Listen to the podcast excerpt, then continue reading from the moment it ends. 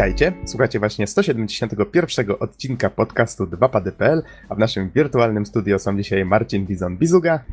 Witam wszystkich słuchaczy. I Bartłomiej Donsot-Tomycyk. Halo, halo. A mówi Adam Naksa 15 Dębski. Nagrywamy z kolei w... co my dzisiaj mamy? Dzisiaj mamy niedzielę i 12 października 2014.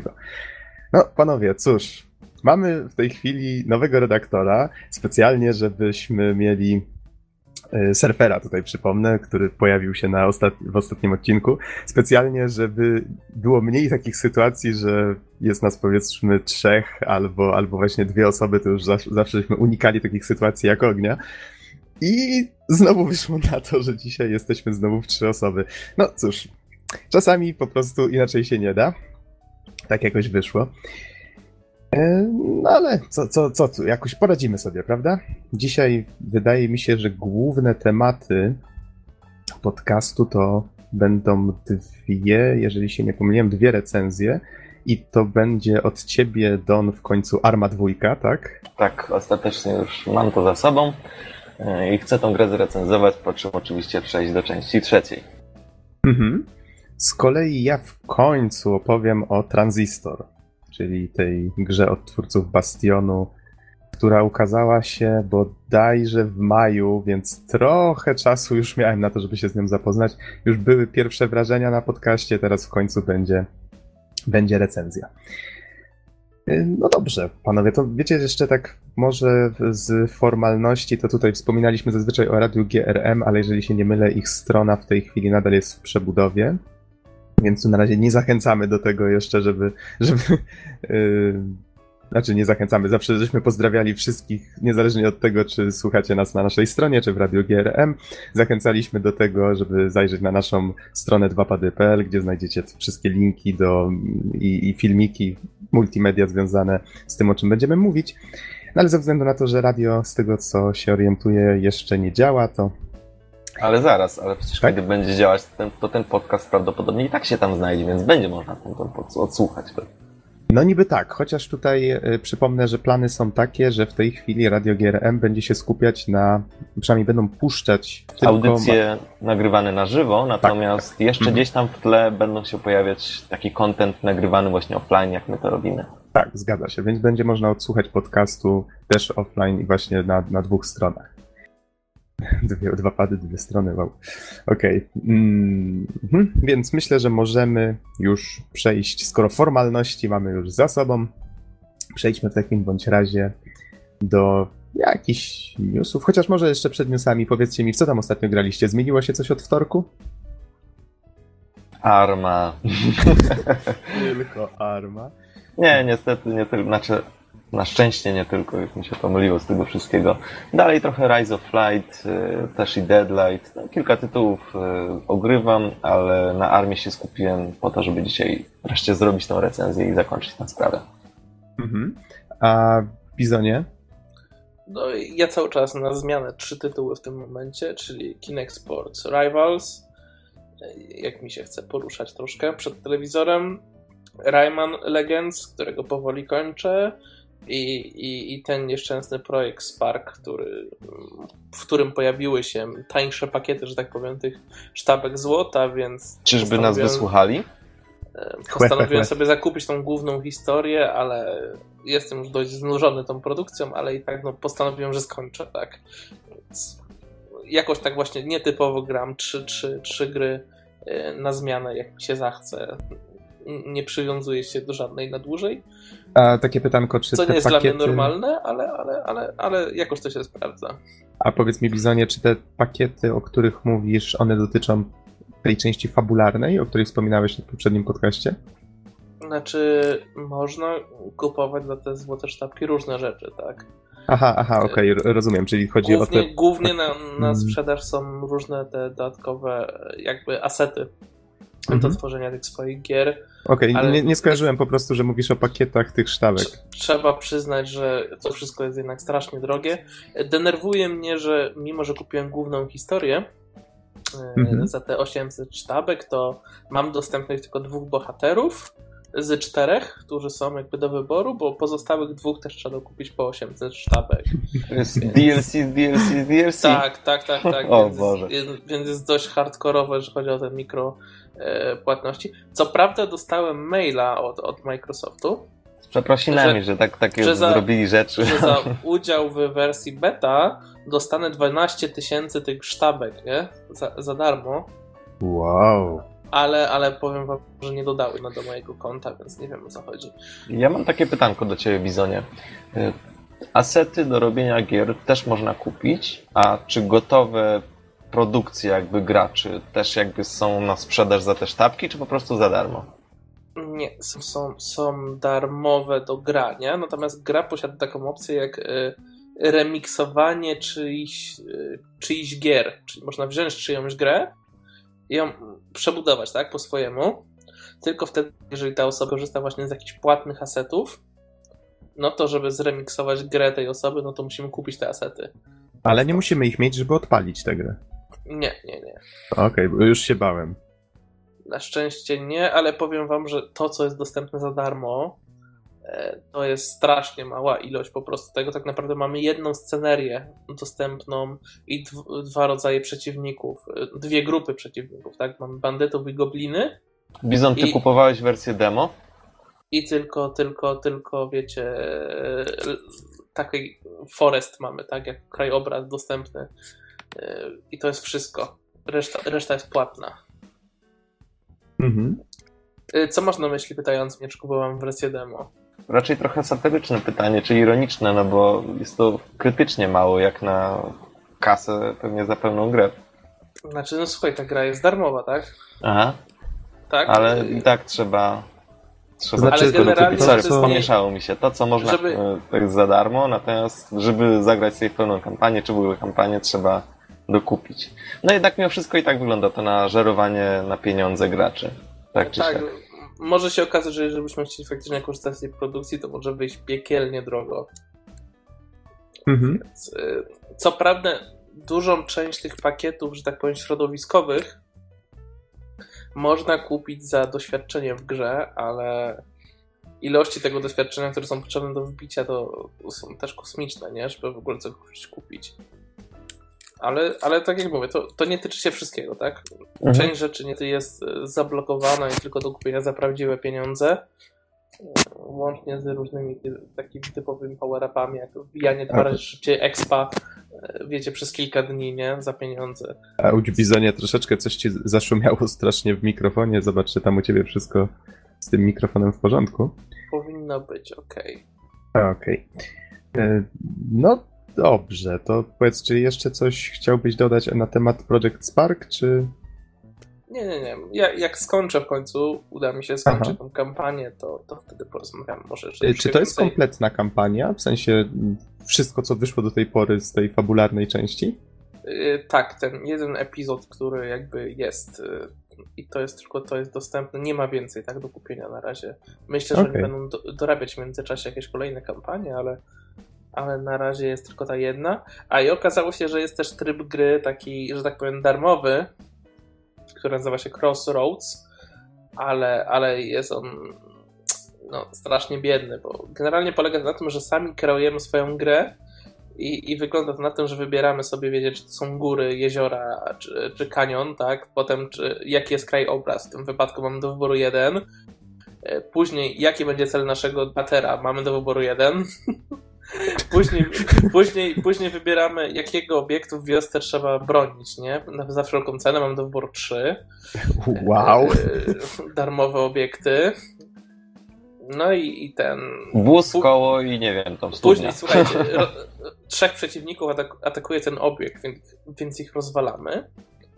I dostajemy, idziemy znów po questa, więc decydujemy, co ma być tym questem. Tu wiecie, gra najpierw nas pyta, a potem to jest dopiero przedstawione w formie fabuły, tak? I do wyboru mamy dwie rzeczy. Albo musimy zdobyć magiczne jabłko, albo magiczne mięso. więc wybieramy Sounds like fun. magiczne mięso, później wybieramy, gdzie to magiczne, po to magiczne mięso trzeba iść, więc mamy tak do wyboru 3 czy 4 budowle, e, do których można iść. Umieszczamy je sobie na mapie. Najlepsze jest to, że można je umieścić przy samej wiosce, więc będzie trzeba wtedy iść jeden krok dosłownie do tej lokacji. Pam, pa, pa, pam, pa, pa, I dochodzimy tam, rozmawiamy z gościem, yy, wybieramy sobie, kto nas zaatakuje, czy to gobliny, czy bandyci. I potem dziwimy się, że nas zaatakował. Tak, więc rozwalamy i, i wtedy jak rozwalimy ich, to dostajemy pytanie, jaki boss jeszcze został nam do pokonania, więc wybieramy sobie jednego z czterech bossów i go zabijamy i to jest koniec. I każdy, A można- każdy... A czy można wybrać zero bossów? Na przykład żaden? Nie, nie, nie, nie, nie. I, mniej więcej tak się kształtują te, te przygody, więc one są powtarzalne do, do bólu, bo tak jak wam powiedziałem, tutaj ilości decyzji mamy no, bardzo ograniczony tak, wachlarz. Co prawda można zbudować jakieś dodatkowe budynki sobie w odpowiednich miejscach, co w sobie nic nie wnosi. Czasem, czasem ewentualnie dostaniemy jakiś dodatkowy quest w stylu idź gdzieś jeszcze, tak, i wróć. Milordzie, jaki quest chciałbyś prostu- dzisiaj wykonać? Faktycznie kreowanie swojej gry jak Diabli. Jak Diablo, Diabli. Jak Diablo. Dobra, koniec. Jeszcze pogadam o tym projekcie Spark, jak go faktycznie e, bardziej wymęczę, ale, ale dzisiaj pewnie będę grał w Kinexport Rivals i trochę w Raymana. Odpuszczę sobie na dzisiaj Sparki. Okej, to jeszcze tylko ja powiem, co ostatnio grałem, bo udało mi się skończyć oprócz tego tranzystora. Okazało się, że od ostatniego podcastu naprawdę niewiele mi już tam zostało, może jakaś godzinka gry. Yy, skończyłem w tym tygodniu też Alana Wake'a, tak? No, po prostu stwierdziłem, że czas najwyższy go ukończyć po tych ilu? Czterech latach? Chociaż on dopiero dwa lata temu wyszedł w wersji, w wersji PC. Wiesz, w sumie jeszcze masz y, Call of Duty mroczne, Call of Cthulhu, Mroczne Zakątki Świata do skończenia, ale widzę, że już jest Tak. pewien progres. To- jest taki running joke już trochę z tym Call of Cthulhu w moim wykonaniu, ale okej, okej. Tak patrzę sobie tutaj na wiki, teraz faktycznie Alan Wake e, w maju 2010 wyszedł na Xboxie 360, a na PC to, to był to był e, luty 2012, więc już nawet więcej niż dwa lata. Ale mam go z tego, z tego bundla. W pewnym momencie był w bundlu chyba i jeden i drugi. Z czego ten drugi nie był sequelem, tak? To był jakiś taki spin-off bardziej. Pamiętam, że Dom Tak, to był taki spin-off, y, spin-off w stylu Twilight Zone. Była taka narracja, w której występował sam Alan Wake i teoretycznie było kilka wydarzeń mm, z przyszłości w porównaniu do części pierwszej, ale, ale to było bardzo różne ze sobą powiązane i równie dobrze to nawet mógłby nie być Alan Wake. Mhm. To ja wam powiem, że nie będę recenzował Alana Wake'a, ale wiem, że tutaj wszyscy skończylimy tę grę, tak? Tylko, że, Tak. tylko, że To Bizon jakiś nie skończył. Tylko, że Bizon nie skończył tych dodatkowych epizodów dwóch. Ja powiem szczerze, że w wersji PC one i tak są ukryte, bo ja skończyłem grę i nie pamiętałem, że wyszły do niej jakieś DLC, a akurat wersja PC-towa ma je od razu dodane. E, Zajrzałem tak zupełnie z ciekawości w epizody, w menu epizody i tam się okazało, że na końcu są właśnie dwa specjale, więc e, okazało się, że jeszcze tam ze dwie, trzy, może cztery godziny gry, nie pamiętam dokładnie, tam były jeszcze upchnięte i o mały włos abym je przeoczył. A moim zdaniem, jak to zresztą podkreśliłem na swojej recenzji, Mhm. to jedne z lepszych epizodów w grze. Wtedy tak naprawdę poczułem więź z Mhm. postacią i z tym, w jakiej sytuacji on się znajduje, w tej beznadziejnej sytuacji, że jest po prostu uwięziony i cały czas po prostu idzie w dół, mimo że próbuje się rozpaczliwie wydostać. Mhm. No tutaj oczywiście nie spoilując, co mogę powiedzieć tutaj, żeby nie, nie robić z tego pełnej recenzji. Gra mi się, gra mi się podobała, grało się fajnie, chociaż powiem wam szczerze, że początek mnie rozczarował. Naprawdę pierwszy rozdział y, właściwie tak o mały włos bym się odbił od tej gry, bo gra zaczyna się właśnie tym takim koszmarem, gdzie pojawiają się różne dziwaczne rzeczy, motywy i, i tak, tak niby nie, nie, to wszystko do siebie jakoś tak dziwnie nie pasuje. Potem jak już był ten motyw z dotarciem do Bright Falls, to nagle odkryłem, że gra niestety troszeczkę się zestarzała graficznie. Może to po prostu moje oczekiwania były troszeczkę zbyt wysokie. Szybko do tego przywykłem, bo przecież wiadomo, że grafika nie jest najważniejsza, ale, ale wiecie, jak to jest z pierwszym wrażeniem, prawda? Więc pierwszy rozdział troszeczkę, troszeczkę ten gameplay, ta historia taka dziwna.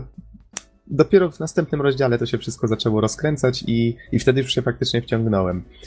Yy, Podobało mi się to, że to wszystko było w takim klimacie właśnie Stephena Kinga. Zresztą gra się zaczyna tym, tym e, cytatem ze Stephena Kinga, prawda? Że nie powinno się tłumaczyć tajemnic związanych z koszmarami i właśnie tych tajemnic, na których opiera się jakieś e, historie, mm, horrory czy thrillery.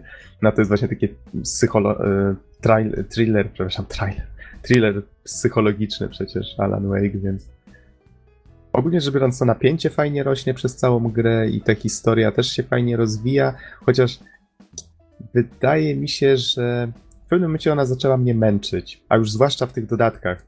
Tobie Don, mówisz, że tobie się te dodatki bardzo podobały. Mnie się one podobały pod kątem na przykład level designu, ale jeżeli chodzi o historię, to ona mnie już strasznie wymęczyła.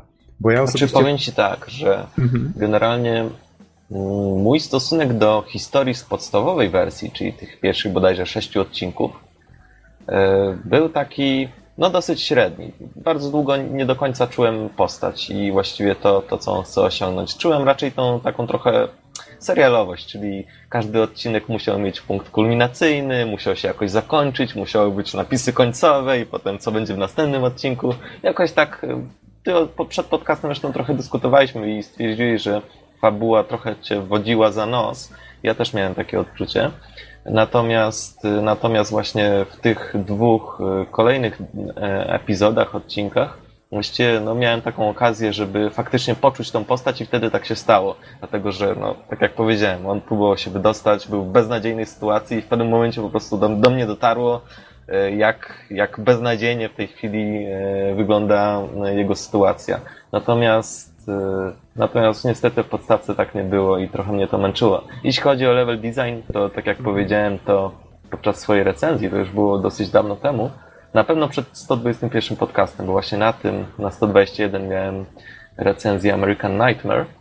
Natomiast y, a propos level designu, to właśnie zadziwiło mnie to i w sumie zaskoczyło pozytywnie, jak z tych samych asetów można stworzyć coś zupełnie nowego. Po prostu tak, inaczej je umieszczając. Widać było pewną powtarzalność. Oko mogło dostrzec pewne obiekty, które już były właściwie, to wszędzie one były. Natomiast zostały one mm. bardzo fajnie poukładane i w ten sposób właściwie został stworzony zupełnie nowy świat. Świat koszmaru. Mm -hmm. to, jeżeli o, to jeżeli o mnie chodzi, znaczy, czy, czy zaspoilując, no tutaj gra ogólnie się kręci wokół snu i wokół koszmarów, prawda? To już sam prolog nam to uświadamia. E, tylko tutaj wracając do tej fabuły, nie, nie wiem, Bizonie, czy ty chciałbyś coś dodać, bo też grę przeszedłeś? Nie, ja, ja słucham, jakie jest twoje zdanie. Okej, okay.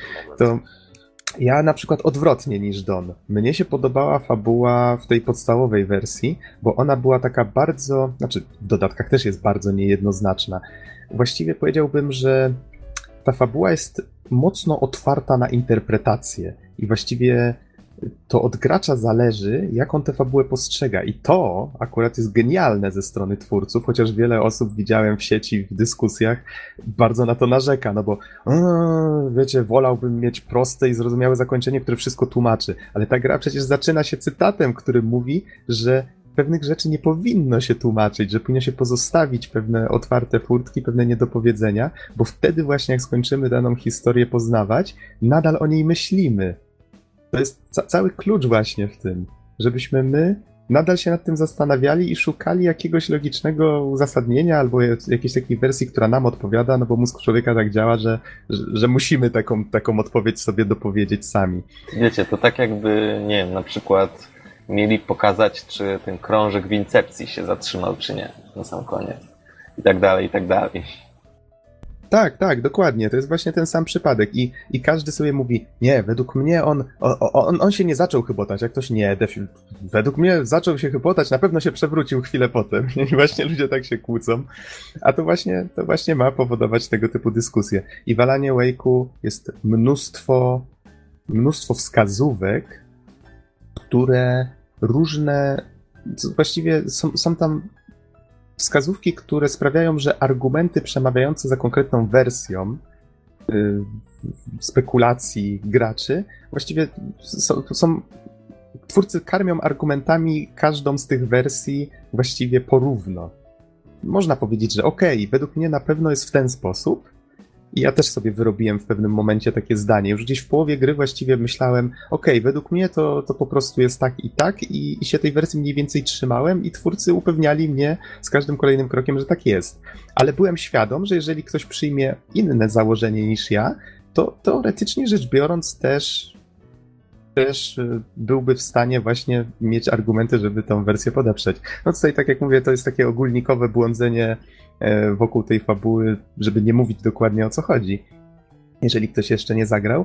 Niemniej nie spodziewajcie się po Alanie Wake'u konkretnych odpowiedzi. To jest gra, która ma trzymać w napięciu i to jest właśnie tutaj myślę najważniejsze. Bo fabuła jest jednak dość dziwaczna, zakręcona i no na pewno nie każdemu się spodoba. To jest taki dość, dość nietypowy klimat. No, myślę, że nie będę chyba więcej ten. Jeżeli chodzi o. Tutaj może tylko dodam, że gameplay nie jest jakoś super zachwycający. No, po, po prostu. Wydaje mi się, że na długość tej gry, a ja nie pamiętam dokładnie ile ona mi zajęła. Chyba 16 godzin, coś, coś koło tego, łącznie z tymi dodatkami. O, powiedzmy, że 15. No to faktycznie już w pewnym momencie zaczęło się to robić trochę monotonne. Więc jeszcze to, przeciągając trochę tą fabułę w tym dodatku też mnie trochę wymęczyli. No ale to już. Zostawmy to. W każdym razie cieszę się, że w końcu miałem okazję Alana Wake'a nadrobić. Twórcy, tutaj wyczytałem na wiki, że twórcy obiecywali, że dwójka powstanie, tylko że szukają na nią funduszy, bo Microsoft nie chciał chyba nie, nie, nie chciał finansować powstawania dwójki. Ona się chyba w 3 milionach egzemplarzy sprzedała i to Y, nie od razu. Początkowo nie sprzedawała się wcale tak dobrze. I właśnie tutaj chyba w tym cały problem, bo teraz twórcy tworzą ten Quantum Break, jeżeli dobrze pamiętam, tak się ta gra nazywa. Okej. Okay. To jeżeli nie macie już nic do dodania, chyba że ty Bizonie, bo tak słuchałeś po cichu, w skupieniu. Nie wiem, teraz się zastanawiam, czy, czy powinienem zagrać faktycznie w te dodatki po takim długim czasie. Bo jestem tutaj mhm. ciekaw właśnie tego zdania Dona, że, że te dodatki są lepsze od, od całości. To tak jak inaczej, mówię, no to zależy, jak w moim przypadku poczułem postać w nich. Tak, bo A, mi na jej sytuację. Bardzo odpowiadała ta e, konwencja serialowa przy tej grze E, ale to też był taki okres, że oglądałem bardzo dużo seriali, więc może to, co, coś w tym było. Mi szczerze powiedziawszy się nie podobała, dlatego że gameplay momentami był bardzo powtarzalny i spamowali dużą ilością przeciwników już od znaczy, samego początku. Ja tak sobie pomyślałem, słuchajcie, skoro macie dobrą fabułę, świetną wręcz, i słaby gameplay, i robicie to w konwencji serialu, to zróbcie serial. Proste, ale ostatecznie powstała gra, prawda? Znaczy, tu, tu, się z tobą zgodzę. Powiem ci, że gra miała fajną fabułę i genialny klimat, ale właśnie nużyły mnie te potyczki non-stop w sumie opierające się przecież na tym samym systemie, tak? E, walki z tymi przeciwnikami. Jeżeli mówisz, że w dodatkach walki jest trochę mniej, a jest? Czy, czy, czy, czy ja źle to zrozumiałem? Kurczę, teraz. E, szczerze, teraz mówiąc, szczerze mówiąc, nie, nie tak pamiętam. jak mówię, w dodatkach, w dodatkach już na siłę cisnąłem przez gameplay i grałem w nie tylko po to, żeby poznać w końcu tą definitywną wersję. Tak żyłem tą nadzieją, że w końcu powiedzą, że, że historia kończy się tak i tak, co nie? A tutaj. Czy krążek się upadł, nie? Tak, czy krążek upadł, czy nie, ale jednak nie. Zakończenie jest nadal otwarte i jeżeli będziesz oczekiwał, że zamkną tą historię definitywnie w tych, tych, to się rozczarujesz czarujesz w tych dodatkowych epizodach. A propos gameplayu, to z tego co pamiętam, jednak dalej trzymają ten styl dużej ilości przeciwników, ale szczerze powiedziawszy, tak, tak. o ile przez większość gry podstawowej strasznie mnie to drażniło, o tyle jakoś w dodatkach przestało. Jakoś nie wiem, przyzwyczaiłem się i zaczęło mi to sprawiać frajdę. Nie wiem, czy to źle, czy dobrze, ale, ale na pewno grało mi się lepiej. Chociaż tak naprawdę jest to kwestia, nie wiem, być może przyzwyczajenia się, czy po prostu polubienia, bo jakby konwencja raczej się nie zmieniła, chyba że ewentualnie na, na na korzyść mniejszej ilości przeciwników, ale warto też dodać, że, że sama, jakby sam setting tych dodatków e, wprowadza jakby trochę nowych rodzajów przeciwników. W sensie, no mogą być to postacie, z którymi rozmawialiśmy, może to być nawet sam, e, sam pan X, nie mówiąc, nie spoilując, z kim walczymy, więc nie wiem, mnie osobiście właśnie te dodatki trzymały w napięciu mocno i pozwalały się utożsamić z postacią. Parę razy mieliśmy takich właśnie wyjątkowych walk z nietypowym przeciwnikiem. E, więc, więc mnie, mnie bardziej przekonały na pewno, jeśli chodzi o gameplay, w połączeniu ze wszystkim. Mhm. Ja te dodatki chyba nawet mam zakupione, więc. Może, no to tym bardziej. Może kiedyś. A, a, a ta część, ta właśnie, ta, ta bardziej arcade'owa, ona też jest w porządku, jak on w końcu się za to zabrał. Bardziej arcade'owa. No cho chodzi mi o tą drugą część, tak jakby Alana Wake'a, która nie To jest znaczy, drugą częścią. o, ona ma trochę elementów platformowych, może tak to nazwijmy, co nie, ale nie, no wiesz, Czy ja to, to, wszystko, to wszystko jest... Raczej nie, to jest po prostu taka historia właśnie jak Twilight Zone, taka właśnie trochę pokręcona yy, w sumie z tym, z, no jest dosyć ciekawa, to jest taki prosty schemat, czyli jest wojownik światła, którym jest Alan Wake i jest pan ciemności, którym jest pan zgrzyt. I pan ciemności, No tak, tak, pan ale zgrzyt ty, jest ale, bardzo mówisz, zły. ale ty natomiast- mówisz teraz o Mhm. American Nightmare, Tak, no to właśnie w tym, tej drugiej grze, która nie jest sequelem. ale Bizon O to mi mówi chodziło o... właśnie. A, to przepraszam, to ja źle zrozumiałem. Ja myślałem, że ty mówisz nadal o tych dodatkach DLC do, do jedynki. A nie, Dozorka. a nie. Twist fabularny. E, W każdym razie, e, w każdym razie wydaje mi się, że ta druga część też jest takim, takim schematem fabularnym, który trzeba samemu wypełnić. Jest dosyć ciekawy i właśnie jest utrzymany w, w tym w kontekście i w stylu właśnie tego serialu. Więc jest to na pewno ciekawe doświadczenie, aczkolwiek e, dla wszystkich graczy, którzy by szukali kontynuacji Alan Wake'a, a wielu z nich właśnie szukało, sięgając po tą grę, jest to wielkie za, za, e, jest to wielkie mm, depresja wielka. Wielki zawód. Wielki zawód. W każdym razie e, ja też, ja też miałem podobnie, dlatego że spodziewałem się raczej pewnej kontynuacji fabuły i to jest właśnie dokładnia, dokładna odwrotność to, czego trzeba szukać w American Nightmare. Czy, nie wiem, nowych broni, są nowe broni, ale, ale te, też tego nie należy szukać. To jest po prostu taka zbita historia, która jest też dosyć specyficznie napisana, dlatego że ona się jakby powtarza mocno w samej grze. E, I w pewnym Celowo. momencie ro, robimy tak, oczywiście, że celowo. Pewne rzeczy robimy po pięć razy na przykład, ale, ale wszystko to ma sens i szczerze powiedziawszy, to też jest dosyć specyficzna fabuła i specyficzny setting, ale jeśli jesteśmy otwarci na coś nowego i nie oczekujemy kontynuacji Alana Wake'a, no to myślę, że to może być coś ciekawego. Mhm. Okej, panowie, wydaje mi się, że już starczy Alana, chyba że jeszcze macie jakąś złotą myśl, która się nagle pojawiła. Z mroków. Zrób Dark drugą Place'a. część. Ja myślę, że... Drugą część by się przydała. Tak, Bo, bo Jeszcze- gra jednak mimo wszystko była dość unikatowa. tak. I pamiętajcie, światło dobrze, ciemność źle. Tak, latareczka, latareczka. Świetlik, świetlik. Okej, to jeszcze nim przejdziemy do tematów głównych, wydaje mi się, że znajdzie się miejsce na dwa, trzy newsy. A tutaj, co, co ja tutaj takiego wygrzebałem ostatnio z, z, z mroków Dark Place'a internetowego.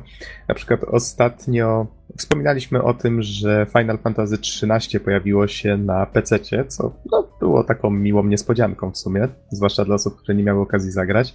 Okazuje się, że niestety był to, a właściwie jest to dość leniwy port. I to tak leniwy do tego stopnia, że gra waży ponoć około 50-60 gigabajtów.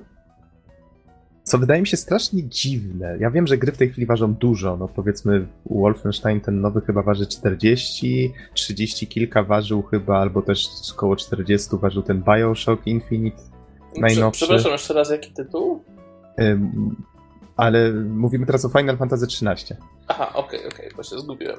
Y, I on waży właśnie około 60 giga, co wydaje mi się o tyle dziwne, że ta gra w większości się składa z filmików. Tam właściwie filmiki prerenderowane to jest duża większość, mam wrażenie, No to y, wiesz, to już jest-. W 4K przygotowane. Y, Nie byłbym taki pewien wcale. Nie, poczekaj, bo, bo gra chyba oryginalnie, przynajmniej na Xboxie, była na trzech Aha. płytach DVD. Tak, była na płytach To DVD. nawet na, naciągając, że to były te dwuwarstwowe płyty, to powinno być maksymalnie 27 gigabajtów. Z kolei na PS3 gra była na jednej płycie Blu-ray, która właśnie mieści tak, jeżeli się nie mylę, około 50 giga, więc wydaje mi się, że oni po prostu wzięli te nieskompresowane filmiki, a ja tak szukałem kiedyś na YouTube, żeby sobie przypomnieć coś tam z tej fabuły, zorientowałem się, że e, samych filmików w tej grze jest chyba 8 gigabajtów i z tego co, jeżeli się nie mylę, to one w większości nie są cutscenkami na silniku, tylko one właśnie są prerenderowanymi filmikami, ale albo po prostu są nagrane na silniku, ale jako filmiki. Tutaj nie mam oczywiście stuprocentowej pewności, ale wydaje mi się, że tak to twórcy załatwili, żeby loadingi jakoś zamaskować, czy coś w tym rodzaju. I obawiam się, że oni po prostu nie skompresowali tego w żaden sposób. Po prostu wrzucili jak jest i dlatego ta gra waży tak dużo. Z kolei inna rzecz, mówisz tutaj o 4K, zażartowałeś, ale gra jest, ma zablokowaną rozdzielczość na 720p. No W wersji- żartujesz. W wersji PC-towej. To, Tak. jest nie, to jest niemożliwe, że w wersji PC-owej zrobić coś takiego w tych Tak. czasach. Bo i, ja pamiętam e, poprzednie Final Fantasy, nie wiem, na przykład siódemkę, która jeszcze wychodziła na PC i tak dalej. I ósemka ja- jeszcze wyszła, tak. Ja, ja rozumiem, że tam mogły być jakieś ograniczenia, ale w dzisiejszych czasach No w dzisiejszych czasach, tak jak mówię, to jest leniwy port, ponoć można sobie w opcjach wybrać, uwaga, czy chce się uruchomić grę w oknie. Uhuhu, burżuazja. mode tak zwany. Ale, ale poczekaj, ja nie wierzę, że ktoś jeszcze tego nie obszedł, znając Fa- życie. Tak, fani na pewno to bardzo szybko zmienią, ale uwaga, uwaga, zostawiłem wisienkę tutaj z cdaction.pl, czy tutaj się opieram na newsie. E, Wisienkę na torcie. Escape działa w tym porcie jak Alt plus F4, a Alt plus F4 działa w tej grze jak Escape, czyli wyjście do menu. Z kolei jak naciśniesz Escape, nie wychodzisz do menu, No wychodzisz z way. gry. Tak, Jak, jak to przeszło testy? Ja chciałem się zapytać. nie mam pojęcia zielonego. Nie mogę po prostu. to, to jest tak głupie, że wręcz zabawne. I, jak to jest możliwe, że w tych czasach jeszcze coś, coś takiego przepuszcza? Co nie? Kosmos. No niestety, cieszyliśmy się z portu, nagle cieszyliśmy się, że Square Enix przypomniało sobie o PC-tach, ale chyba jeszcze wiele powinni się, no nie wiem, nauczyć, może w ogóle powinni się złapać za głowę, co oni robią i trochę... Nie no, wiesz, raczej nie nauczyć, bo wątpię, żeby oni nie byli świadomi, że tak jest. Tak. Że po prostu zazwyczaj jest to, nie wiem, kwestia albo cholernie nie, niewielkiego czasu na zrobienie całej masy rzeczy, albo, nie wiem, jakiegoś przegapienia ogromnego. W każdym razie Ale poczekaj, poczekaj, czekaj. mam wątpliwość, znaczy nie, wątpię, żeby tego nie naprawili.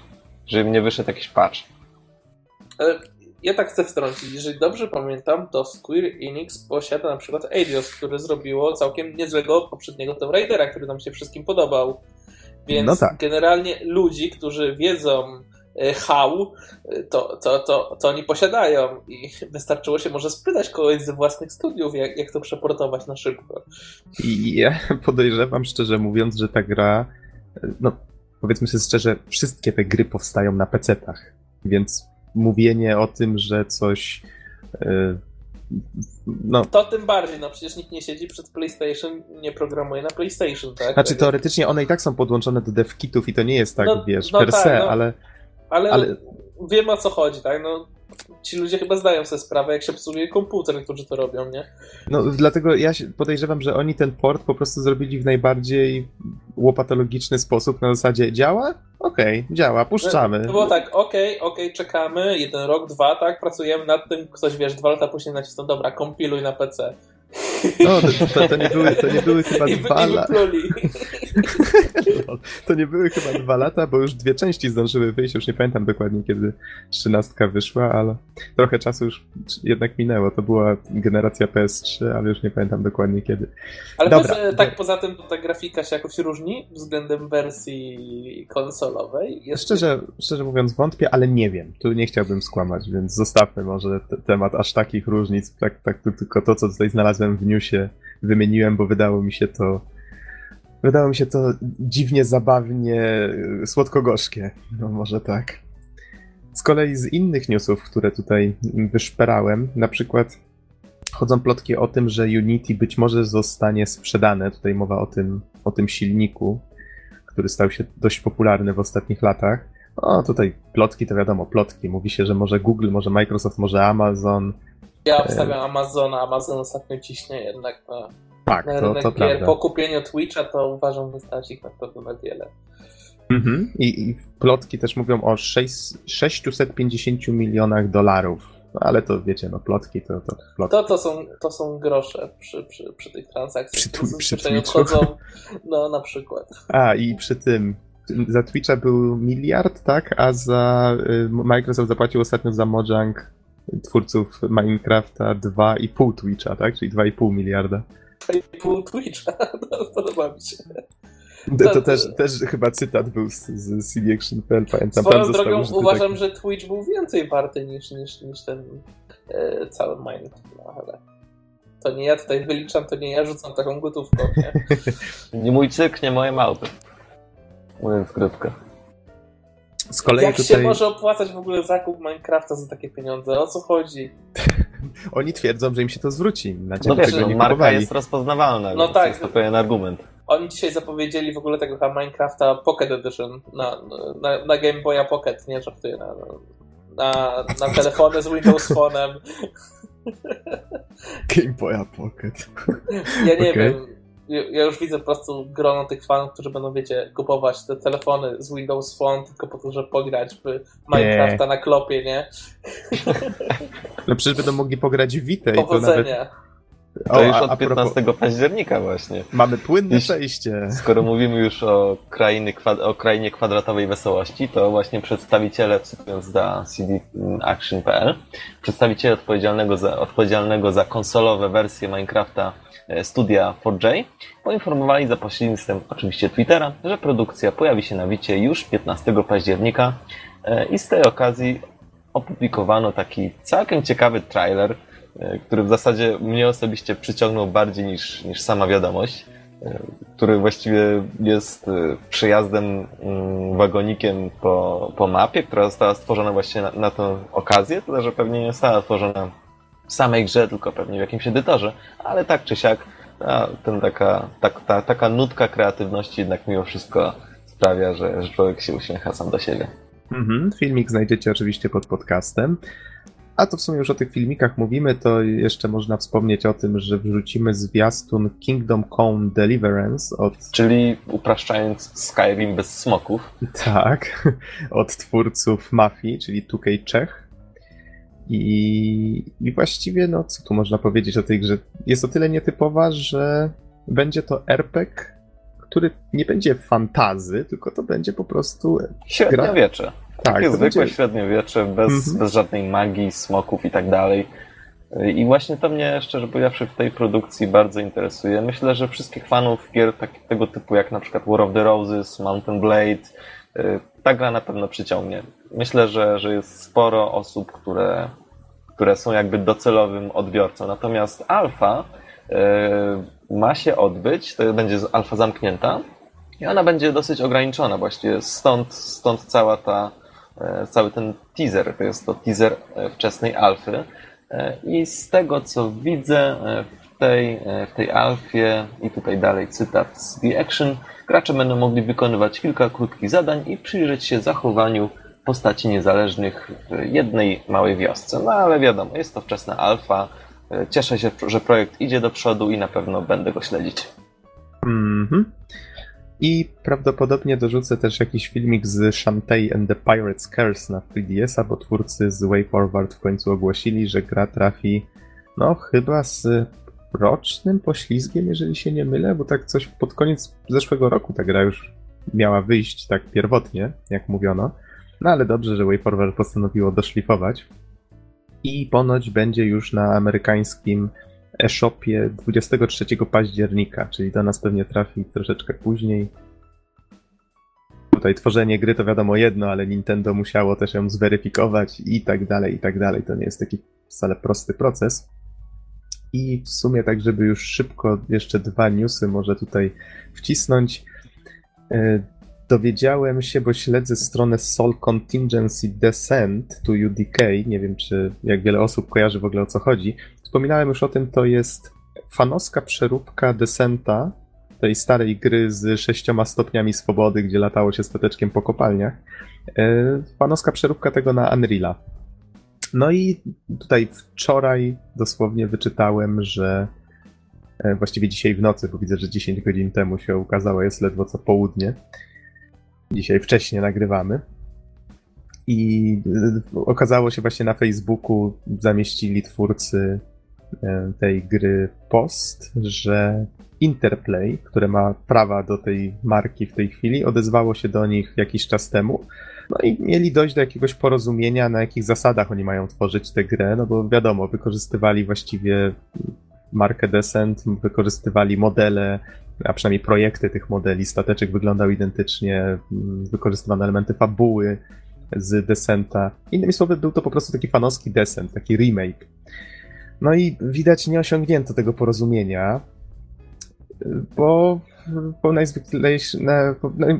najprościej rzecz ujmując, Interplay wysłało im w pewnym momencie pismo, że mają zaprzestać jakiegokolwiek tworzenia tej gry, mają usunąć wszystkie modele związane właśnie z, z samym IP, którego są właścicielami i tak dalej i tym podobne. Ostatecznie twórcy podjęli decyzję, że pozbędą się takich elementów z tej gry i stworzą najzwyczajniej w świecie grę, która będzie oparta na Desencie, czyli w sensie inspirowana Desentem, a nie będzie jego remake'iem czy, czy czymś w tym rodzaju. Mam nadzieję, że Interplay się od nich odczepi w tym momencie, bo to mm, sam fakt, że się do nich przyczepili za to, że tworzą grę, no to wiecie, takie sytuacje już się zdarzały, prawda, że firmy posiadające prawa do czegoś czepiają się fanów, że ci próbują coś wskrzeszać, zwłaszcza, że samo Interplay prawdopodobnie nie planuje nic kompletnie z Descentem robić. Tak przynajmniej się domyślam, ale to z reguły tak bywa z tak starymi markami. No cóż, można ich za to krytykować, z drugiej strony mają do tego prawo. Cieszy mnie, że podjęli twórcy tego taką, a nie inną decyzję i mam nadzieję, że Inter Interplay nie będzie się ich dalej czepiać. No, więc to, więc to tyle w tym temacie. E, w sumie, jak ktoś jest zainteresowany, to niedługo ma się ukazać e, demo, które ma się nazywać Proving Grounds. Ono już było wcześniej zapowiedziane, tylko że w tej chwili, ze względu na całą tą sytuację, będzie bardziej usiane różnymi placeholderami, czyli e, tymczasowymi modelami, no bo musiały być bardzo szybko zastąpione i twórcy stwierdzili, że nie chcą opóźniać jego jego premiery. Zapowiadają za to, że potem wystartują, ze względu na to, że już mają do tego pełne prawa, to teraz wystartują ze, ze zbiórką prawdopodobnie na Kickstarterze i tak dalej i tym podobne. I może taki news jeszcze, który w sumie ty, Don, żeś podesłał wcześniej, czyli yy, poinformowałeś nas, że twórcy Bioshocka, a przynajmniej część tych twórców, która założyła studio, tutaj już patrzę, które się nazywa teraz Day for Night Games, tworzy grę, która się nazywa The Black Glove. Czy można nam coś o niej powiedzieć? Czy... Tak, to jest jedna z tych dosyć interesujących e, gier ze względu na setting i ze względu na fabułę. Setting przypomina mi trochę taki alternatywny XIX wiek, e, jaki, wiecie, w sumie nawet może trochę późniejszy, ale nie wiem, czy kojarzycie, na przykład lata 20, 30 e, w II Rzeczypospolitej, teatry, przedstawienia i tak, jakieś takie kluby, bary, kawiarnie, to właśnie tego typu klimaty widzę trochę w tej grze. E, I akcja gry, i tutaj znowu cytat CD Action, zostanie, e, zostanie osadzona w latach 20. Ubiegłego, ubiegłego wieku, czyli jakby trafiłem. Natomiast gracz się wcieli mm, w szefa teatru Equinox, mm, którym po prostu prezentują swoje dzieła różni artyści. Problem polega jednak na tym, że że ci artyści są dosyć słabi ich dzieła także. W związku z tym mm, gracz będzie musiał użyć tajemniczej czarnej rękawicy, żeby wpłynąć na ich przeszłość, a tym samym na jakość ich dzieł. Mhm. Myślę, że sam pomysł jest naprawdę unikalny i klimaty też są bardzo interesujące, więc być może będzie to coś naprawdę wartego uwagi. Ciekawy jestem, co z tego wyjdzie, bo obejrzałem ten filmik i o ile sam pomysł wydaje się ciekawy, to ciężko zobaczyć w tym jakiś gameplay. I zastanawiam się właśnie, w jakim kierunku to pójdzie. Czy to będzie taka gra nastawiona typowo na narrację i, i jakieś takie mm, interaktywne doświadczenie, czy, czy może faktycznie będzie w tym jakiś, jakiś ciekawy gameplay jeszcze? To to się dopiero okaże. Się okaże. Za to inna rzecz, którą każdy fan Bioshocka zobaczy bardzo szybko, wydaje mi się, to to, że oprawa graficzna wygląda wręcz jak wyciągnięta z tej serii. Wydaje mi się, że tutaj artyści z, z Bioshocka maczali w tym palce bardzo wyraźnie. Y, Don, przerwałem ci, ale coś miałeś jeszcze do dodania? Nie, nie. O rany, jakoś tak na, nagle, nagle słychać cię tak strasznie przerywanie. Zobacz, czy u ciebie wszystko w porządku. O, sekundkę. W takim razie musimy zrobić ma, musimy zrobić małą przerwę techniczną, bo jednak coś się psuje. W takim razie zaraz wracamy.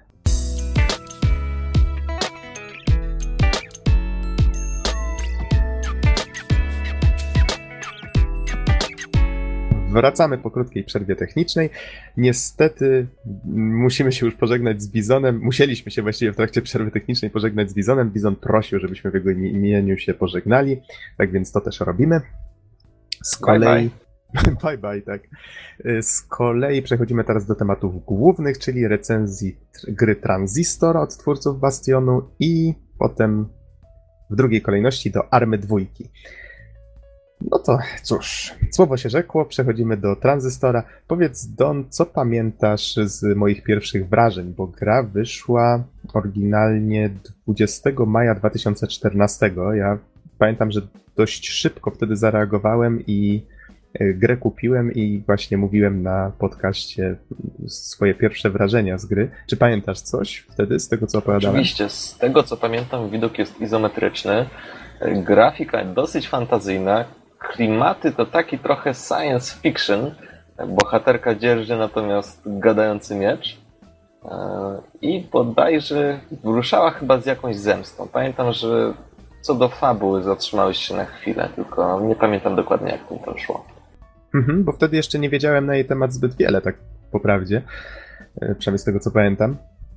E, no, ale wydaje mi się, że całkiem sporo żeś zapamiętał. Więc tak jak, tak jak tutaj już wspomniałeś, może mm, nie będę bezpośrednio kontynuował twojej myśli. A, i Wrócę... jeszcze w sumie mhm. zapadło mi pamięć, że jest to gra bardziej taktyczna. A tak, ale wydaje mi się, że to powiedziałem ci już y, całkiem niedawno. Bo... Nieważne, i tak to zapamiętałem. to, dobrze, że to zapamiętałeś, bo to jest dość ważna myśl.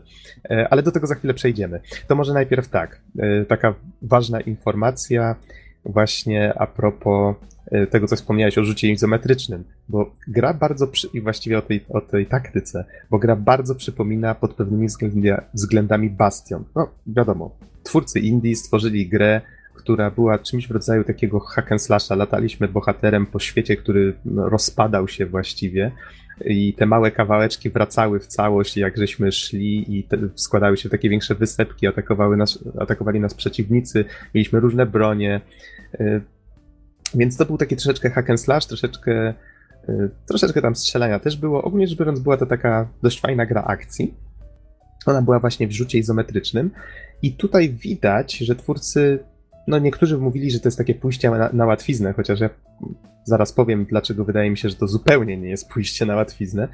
Y, po prostu wykorzystali ten sam silnik, żeby już nie marnować czasu na tworzenie czegoś zupełnie od podstaw wykorzystali coś, y, z czego Bastian był bardzo znany, czyli ten pomysł na narratora. Był jeden y, aktor y, głosowy, dokładniej był to Logan Cunningham, który podkładał właśnie głos pod narratora i to on jakby tchnął życie w historię Bastionu.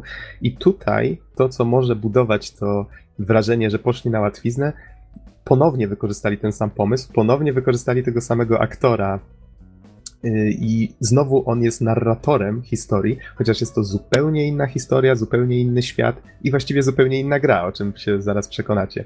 Z kolei sama historia to właściwie całkiem nieźle, żeś to, żeś to podsumował. Mamy tutaj tylko nie wspomniałeś o jednym, że właśnie jest to takie trochę bardziej baśniowe science fiction, coś, czego y, w sumie w materiałach opisujących grę nie znalazłem, albo może źle szukałem, ale właśnie to słowo baśniowy tak samo mi się narzucało, bo mamy tutaj teoretycznie science fiction w przeciwieństwie do Bastionu, który był takim raczej fantazy. Y, mamy tutaj widać, że wszystko jest takie bardziej elektroniczne. Mamy miasto Cloud, Cloud Bank. Tutaj samo słowo cloud, czyli chmura, też ma, myślę, znaczenie, teraz tak na to wpadłem dopiero, y, też ma znaczenie y, fabularne pod względem tego science fiction. Grze pojawiają się takie, jest to część settingu, y, takie, takie nazewnictwo jak funkcje, to są nazwy ataków, albo przeciwnicy, z którymi walczymy, nazywają się procesy, no, tak jak w komputerze, prawda? I, i to wszystko buduje taki, taki ciekawy w sumie setting, my mamy wrażenie, że zaraz, to właściwie gdzie my jesteśmy? Gdzie to miasto Cloudbank istnieje, prawda? Może to jest jakaś wirtualna rzeczywistość albo coś w tym rodzaju. Więc takie pytania sobie zadajemy i to jest bardzo fajna rzecz, która buduje ciekawy klimat. Tutaj potęguje go chociażby to, że znajdujemy terminale informacyjne podróżując po tym mieście, gdzie na przykład pojawiają się ankiety dla mieszkańców, jaki chcielibyście mieć kolor nieba jutro, albo jaką pogodę i tak zwani administratorzy tego miasta dostosowują to później. Czy tam gdzie chcielibyście, żeby powstał jakiś nowy most. Więc jest to dość ciekawe, intrygujące, a jednocześnie jest w tym taka pewna baśniowość. I historia, tak jak żeś wspomniał, mamy tutaj bohaterkę, nazywa się Red, jest piosenkarką, chociaż, no cóż, yy, straciła głos, a dokładniej rzecz biorąc, ktoś jej ukradł ten głos, więc to jest dość taka nietypowa sytuacja. Wiesz, w sumie w świecie komputerowym, właśnie tym takim mhm. wirtualnym, wydaje mi się, że, że to przestaje brzmieć dziwnie tak naprawdę. No właśnie, właśnie powiem ci, że początkowo jak uruchamiasz tę grę, nie wiesz o tym wszystkim, co teraz powiedziałem. Dopiero tak odkrywa się to wszystko kawałeczek po kawałeczku, chociaż można się tego już od początku gry domyślać właśnie po tych nazwach i po tych dziwnych rzeczach w terminalach, które znajdujemy. Ale tak, tak jak mówisz, jak już to początkowe zagubienie mija, gdy zaczynamy poznawać te, te, te różne informacje i to zaczyna się tak fajnie zlepiać ta cała układanka. Myślę, że to jest jedna z rzeczy, która twórcom wyszła tutaj bardzo fajnie. No i mamy właśnie tutaj główną bohaterkę i poznajemy ją, gdy stoi nad ciałem jakiegoś mężczyzny, w którego wbity jest miecz, taki błyszczący, dziwaczny miecz. To jest właśnie ten tytułowy tranzystor. I ten tranzystor zaczyna gadać. Czyli mamy tutaj, tak jak wspomniałeś, gadający miecz. Domyślamy się automatycznie, że że ten miecz właściwie ma w sobie świadomość tego człowieka. Nie wiemy dokładnie, jakie są jego relacje właśnie z Red.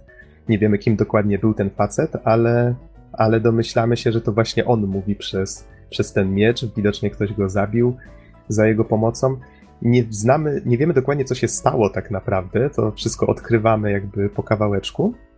Wiemy jednak, że w mieście E, rządzi właściwie taka grupa, która się nazywa Kamerata i to ona prawdopodobnie kontroluje te procesy, czyli takie robo roboty właściwie, które mm, pacyfikują otoczenie i, i, ludzi. Nie wiadomo dokładnie dlaczego to robią.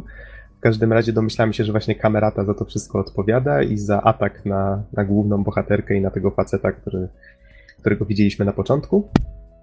I tak jak wspomniałeś, jest to też trochę taka historia zemsty właśnie.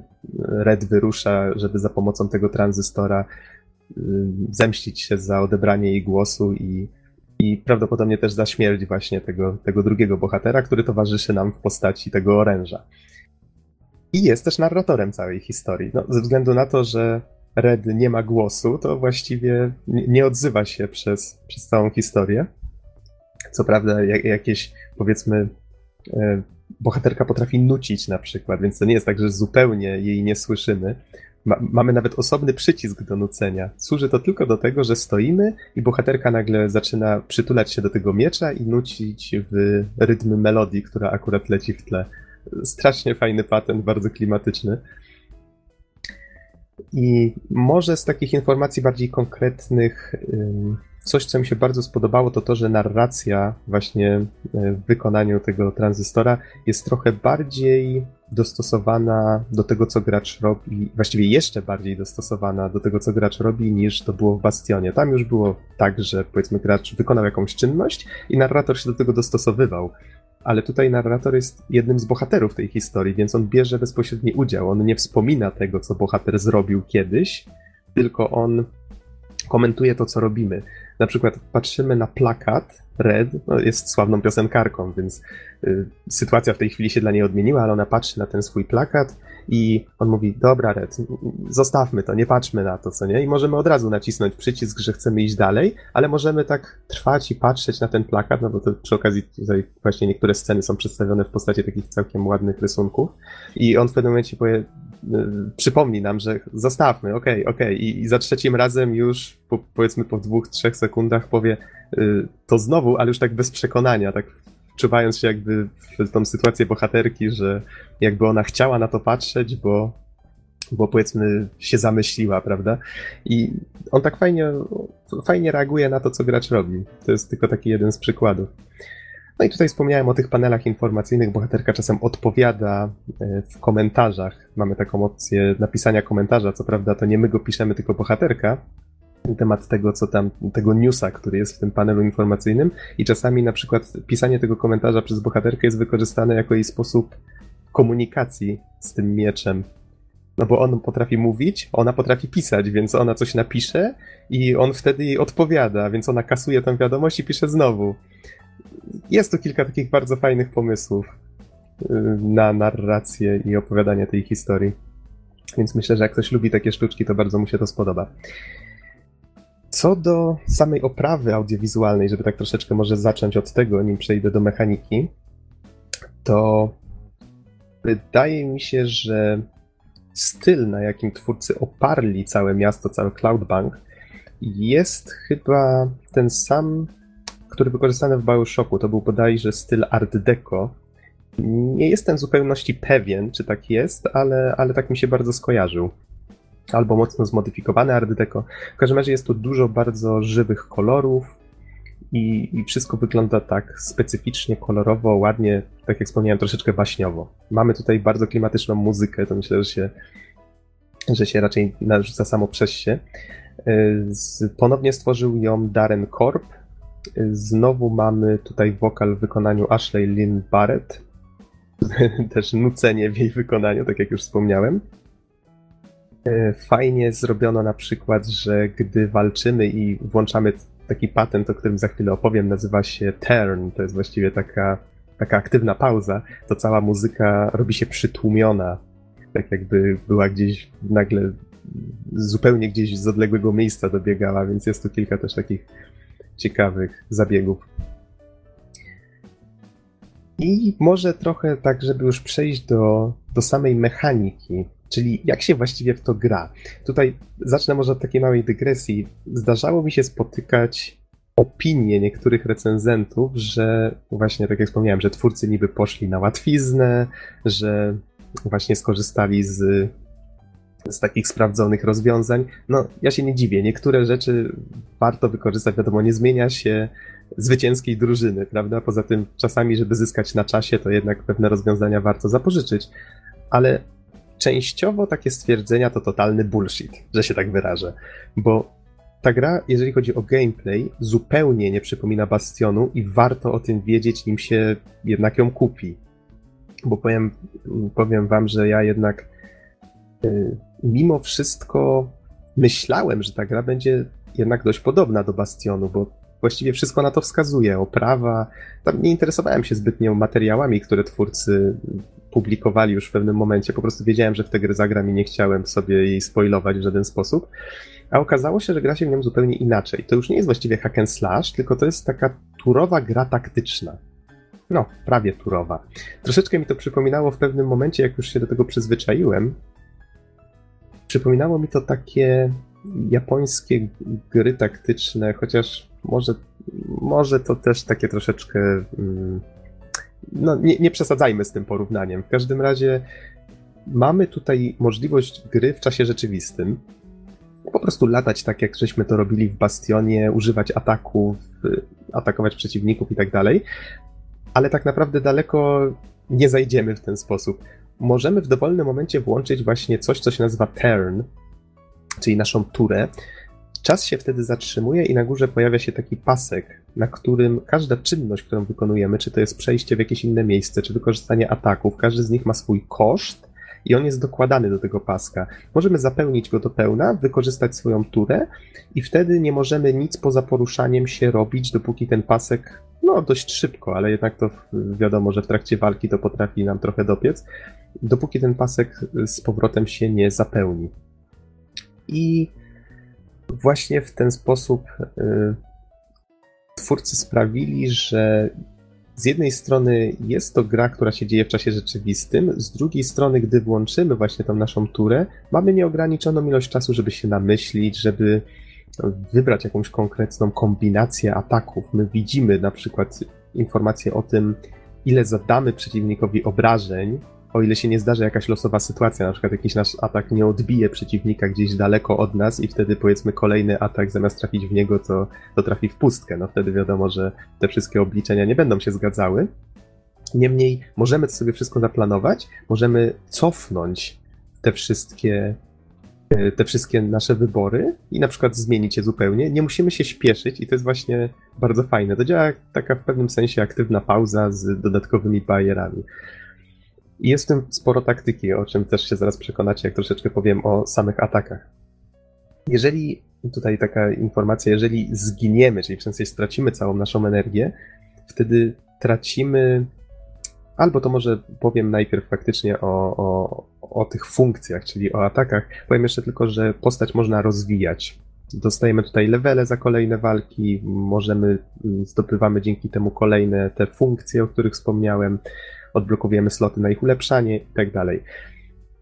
Same ataki, tutaj, jak się można już domyślić, dostajemy między innymi za levelowanie, ale część z nich jest też w taki troszeczkę fabularny sposób wpleciona w, w grę, ponieważ znajdujemy na przykład martwego człowieka na ulicy Cloudbank. No, te procesy atakują ulicę, więc różne dziwne rzeczy się dzieją. I ten i tranzystor w pewnym momencie y, integruje duszę czy świadomość właściwie y, tego, tego zmarłego właśnie w swoją strukturę. I w ten sposób zyskujemy nowy atak, czyli jakby każdy atak, którym dysponujemy, to jest w pewnym sensie świadomość jakiegoś człowieka. To jest takie trochę dość, dość ciekawe i, i pokrętne, ale jednocześnie dodaje właśnie do, do tego ciekawego settingu. I każdy, każdy z tych ataków ma mam, tak zastanawiam się właśnie, jak, jak, o tym powiedzieć, żeby to nie było zbyt skomplikowane. Każdy z tych ataków możemy wykorzystać w trojaki sposób. Możemy wykorzystać go właśnie ofensywnie, jako taki aktywny slot. Mamy cztery przyciski na padzie.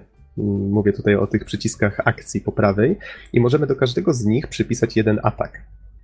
Do tego mamy tak zwane sloty pasywne, w które możemy taki atak powiedzmy umieścić i on wtedy ma zupełnie inne zastosowania. On wtedy działa powiedzmy E, w jakiś taki sposób, który, którego nie musimy aktywować. On po prostu działa wtedy cały czas. Jakieś, jakieś konkretne zastosowanie ma, ale mamy też na przykład sloty do ulepszania danego ataku. Czyli mm, powiedzmy, że mamy jakiś zwykły atak machnięcie mieczem, który przed nami powoduje jakąś niewielką falę uderzeniową. Możemy wykorzystać tego atak, który wykorzystany pod innym przyciskiem powodowałby na przykład wybuch postawienie bomby niech będzie.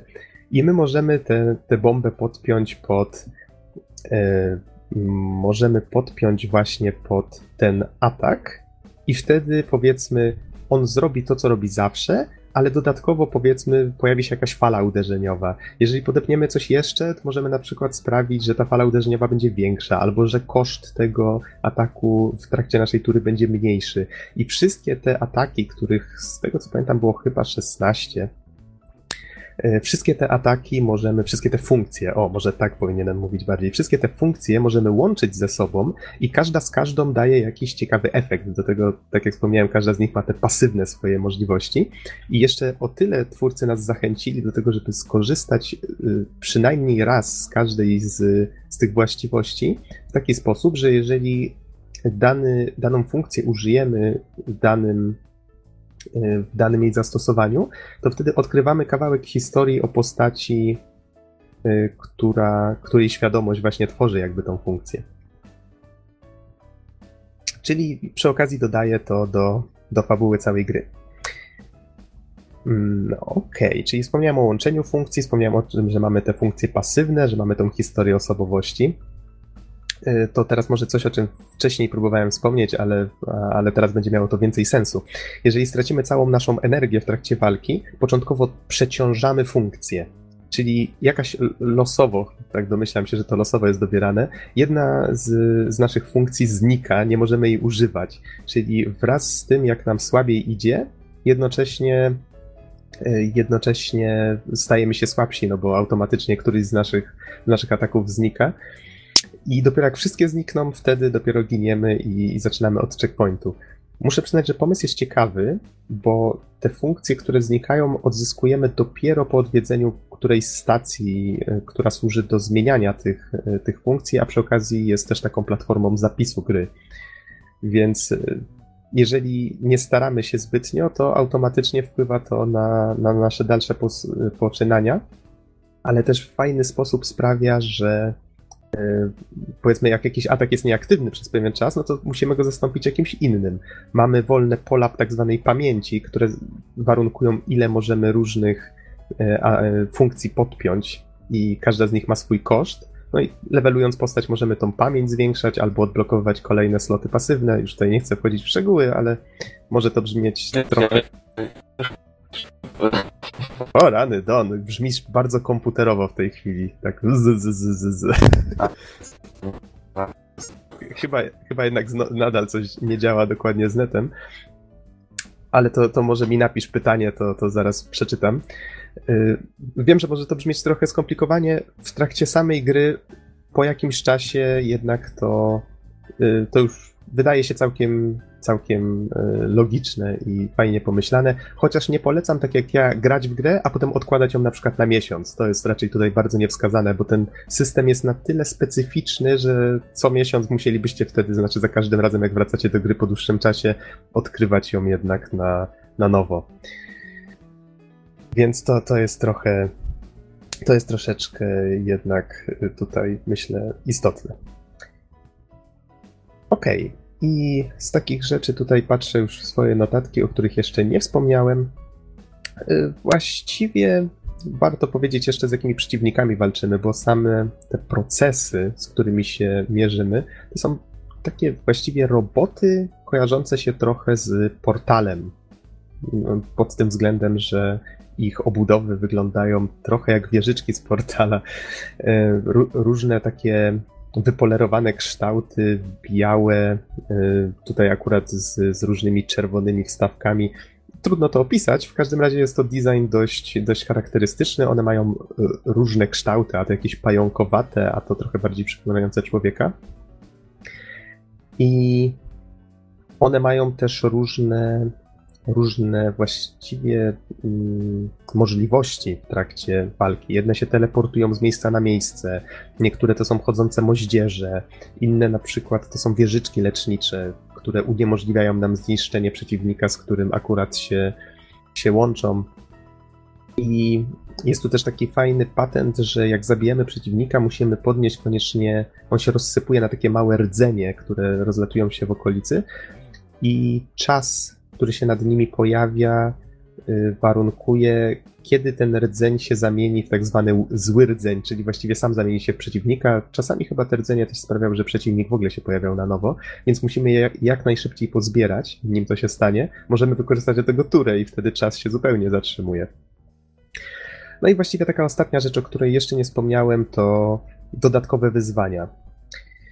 Yy, czyli twórcy tutaj zadbali o to. Jest oczywiście New Game Plus, tak samo jak było w Bastionie. Nazwano je tutaj rekurencja.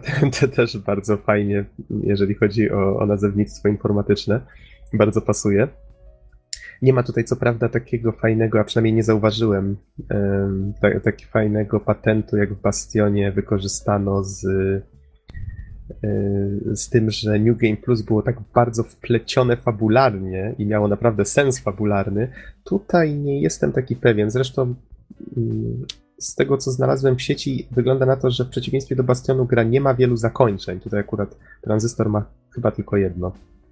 Więc jest pod tym względem troszeczkę mniej rozbudowany, ale nie jestem pewien, czy to aż, aż jest aż taka duża wada. E, co do tych dodatkowych wyzwań, jest jeszcze coś takiego, co nie wiem nawet jak to nazwać, ale. O, teraz słychać Cię no. bardzo dobrze. Rozłączyło mnie przed momentem, nie było mnie. To zdążyłem w tym czasie opowiedzieć o przeciwnikach i, i właściwie tyle. I teraz o dodatkowych wyzwaniach mówię i to właściwie już kończę. Istnieje coś takiego jak taka plaża, nie wiem jak to nazwać, ale czasami właśnie podróżując po Cloudbank napotykamy takie drzwi, które nas teleportują w jakieś zupełnie inne miejsce, które, tak jak wspomniałem, wygląda jak plaża. Mamy tam hamaczek, mamy drzwi do różnych dziwnych miejsc i w każdym z tych miejsc mamy coś w rodzaju wyzwań. Te wyzwania polegają na tym, że w jednych drzwiach na przykład znajdujemy czasowe, czyli pokonaj przeciwników powiedzmy w minutę, albo wytrzymaj niekoniecznie pokonując przeciwników e, te, też jakiś tam czas. A mamy też na przykład takie, że pokonaj wszystkich przeciwników w jednej turze. I z reguły w tych wyzwaniach mamy narzucone różne ataki, czyli nie możemy wykorzystywać tych, które sobie sami żeśmy wybrali. To jest o tyle fajne, że twórcy w ten sposób zachęcają do tego, żeby szukać w tych atakach nowych kombinacji i pokazują jednocześnie, jakie one czasem mają fajne efekty. No bo mamy tutaj też y, taką taki sandbox, co do tej plaży bardzo pasuje, czyli drzwi, w których możemy sobie dowolne ataki dowolnie łączyć i przeciwnicy nas nie atakują, możemy po prostu ich atakować i wypróbowywać te wszystkie umiejętności y, bez ograniczeń, z tego co pamiętam. Ale jednak te wyzwania, w których mamy to wszystko narzucone, sprawiają, że to, że dużo fajniej możemy odkrywać te rzeczy jest to bardziej zachęcające, bo jednocześnie mamy jakieś wyzwanie, które musimy pokonać, a z drugiej strony musimy, musimy to zrobić wykorzystując konkretne umiejętności. I nieraz mi to pokazało, że mogę faktycznie wykorzystać coś, co już miałem dostępne w jakiś ciekawszy i bardziej wydajny sposób niż to, czego używałem do tej pory. Więc to, to jak najbardziej na plus. Gra jako całość zajęła mi zajęła mi chyba z około 10 godzin, tak odjąć może godzinę na, na rozpoczęcie New Game Plus, więc jest to całkiem sporo. Jest to całkiem sporo i wydaje mi się, że tak już podsumowując, każdy, kto. No właśnie, czy polecić tę grę fanom Bastionu? Szczerze mówiąc, myślę, że powinni w nią zagrać, ale powinni być z drugiej strony świadomi, że to nie jest. Nie, że to nie jest Bastion. To nie jest kalka Bastionu w innym settingu. To jest zupełnie inna gra. Y, myślę, że fani gier akcji. No cóż, mogą się troszeczkę tutaj zagubić. To jest bardziej. To jest bardziej gra, gra dla fanów gier taktycznych, chociaż tak bardziej z nastawieniem na akcję. Wiem, że brzmi to troszeczkę pokrętnie, ale mimo wszystko, jeżeli ten opis, który wam tutaj przedstawiłem, e, łącznie z fabułą, z tym ciekawym settingiem, jeżeli to wszystko do was przemawia, to jak najbardziej myślę, że gra jest warta polecenia. Spróbujcie. Myślę, że się nie rozczarujecie. Jest to bardzo ładna, fajna historia z ciekawym gameplayem, więc bar ogólnie bardzo, bardzo dobra gra. Mnie się bardzo podobała. Okej, okay, Don, powiedz w takim razie, czy masz jakieś pytania do recenzji? Myślę, że raczej nie. Właściwie myślę, że wyłożyłeś temat całkiem dogłębnie i wszedłeś nawet w kilka szczegółów, może nawet więcej niż kilka, więc myślę, że, że w zasadzie temat został wyczerpany. Mam nadzieję, że słuchacze nie. Natomiast muszę powiedzieć, że przekonałeś mnie trochę do tej produkcji ze względu na różne triki narracyjne, jakie wykorzystali twórcy z tej grze. Więc, mhm. więc na pewno przemyślę, czy, czy warto do, do nich zajrzeć, dlatego że, dlatego że narracja w grach to jest coś, co bardzo mnie interesuje. Mhm. Tak jak wspomniałem w podsumowaniu, bardzo fajnie łączy fabułę z taką ładną, trochę nawet wzruszającą miejscami fabułę z fajnym gameplayem, więc warto zagrać. Okej, okay, ale przejdźmy już w takim bądź razie do drugiego tematu głównego, czyli do Army Dwójki. Długo żeś się z tą grą męczył, więc też jestem ciekaw właśnie, jakie, Jakie miałeś wrażenia? Powiedz, czy mam e, jakimiś tutaj wikipedycznymi informacjami zasunąć? A w zasadzie możesz, chociaż, chociaż w zasadzie możesz się uzupełnić te, które zaraz mhm. podam. E, okay. Arma 2, gra, która powstała w 2009 roku i jeśli się nie mylę, tylko na PC, bo w sumie nie wyobrażam sobie tej gry na konsolach. Przez tak, Bohemia Wiki... Interactive oczywiście. Tak, tak. Wiki podaje, że dokładnie PC, Windows i um, i czerwiec 2009. Wszystko się zgadza. Dobra, to, to ja teraz pozwolisz odbiję piłeczkę i zapytam Ciebie, co żeś o armii mhm. E, zapamiętał o tej grze, dlatego że w sumie wspominałem o niej na podcastach już kilka razy z pierwszymi wrażeniami, potem co ostatnio graliśmy, jeden, jedna wspominka i potem drugi raz jeszcze krótka relacja, więc go on. Mhm. E, kartkówka. E, z tego co pamiętam, Arma jest przede wszystkim realistycznym symulatorem nie tyle pola walki, co sytuacji w ogóle związanej z prowadzeniem działań wojennych, czyli możemy kierować pojedynczymi jednostkami, możemy kierować pojazdami bojowymi, ale jednocześnie mamy jakby planowanie y, wszystkiego na polu bitwy i nie wiem, czy trochę za daleko z tym nie zaszedłem, ale, ale z tego co pamiętam, to mówiłeś właśnie o, o tego typu rzeczach. I o ciekawostkach związanych z o ciekawostkach związanych z podejściem społeczeństwa, tak, do, do wojny. Tak, dlatego że no to już trochę może nawet wyprzedzę fakty, bo Arma mhm. nie tylko tematyką obejmuje same działania wojenne, czyli powiedzmy jesteśmy Razor Team e, i po prostu prowadzimy wojnę, bo, bo taki jest powiedzmy cel, bo takie mamy zadanie, e, ale też różne wydarzenia i jakby zjawiska, które wokół tych operacji wojskowych występują, czyli na przykład sytuację polityczną, czyli na przykład e, nastroje żołnierzy, którymi sterujemy i ich jakby mm, ich opinia o tym, co się dzieje, o tej wojnie, o tych działaniach, potem nastawienie społeczności. E, lokalnej, która też może być niezbyt zachęcona, kiedy wiecie, najpierw przychodzą żołnierze, potem przychodzą czołgi i potem znowu żołnierze, potem znowu inne czołgi, tylko flagi się zmieniają, prawda? Więc, e, więc tutaj jest faktycznie dosyć ciekawie pod względem właśnie tematyki. Przeżyłam już trzy wojny, w tym dwie światowe. No i coś tam jeszcze byś mógł powiedzieć, zanim przejdziemy do właściwej recenzji? nie, proszę bardzo. Już, już się nie odzywam. Ale myślę, że i tak y, dużo powiedziałeś, to kilka całkiem ciekawych rzeczy. Y, mhm. Oczywiście Arma jest takim symulatorem. Cała seria w ogóle która jest tworzona przez Bohemia Interactive, zapoczątkowana przez Operation, e, Operation Flashpoint, jest tworzona właściwie na tym samym silniku, tylko po prostu ulepszanym, albo nie wiem, albo po prostu w pewnym momencie wzięli inny silnik i zaczęli odtwarzać to, co zrobili wcześniej, tylko ulepszyli. To nie ma większego znaczenia. Sęk w tym, że jeśli ktoś już od samego początku miał do czynienia z tą serią, to po prostu dokładnie wie, co tu się dzieje, zna ten interfejs, zna te funkcje, tylko po prostu ma kilka ich więcej na przykład, więc jest to no, spora gratka dla fanów. E, dobra, kampania, która jest główną, to Harvest Red.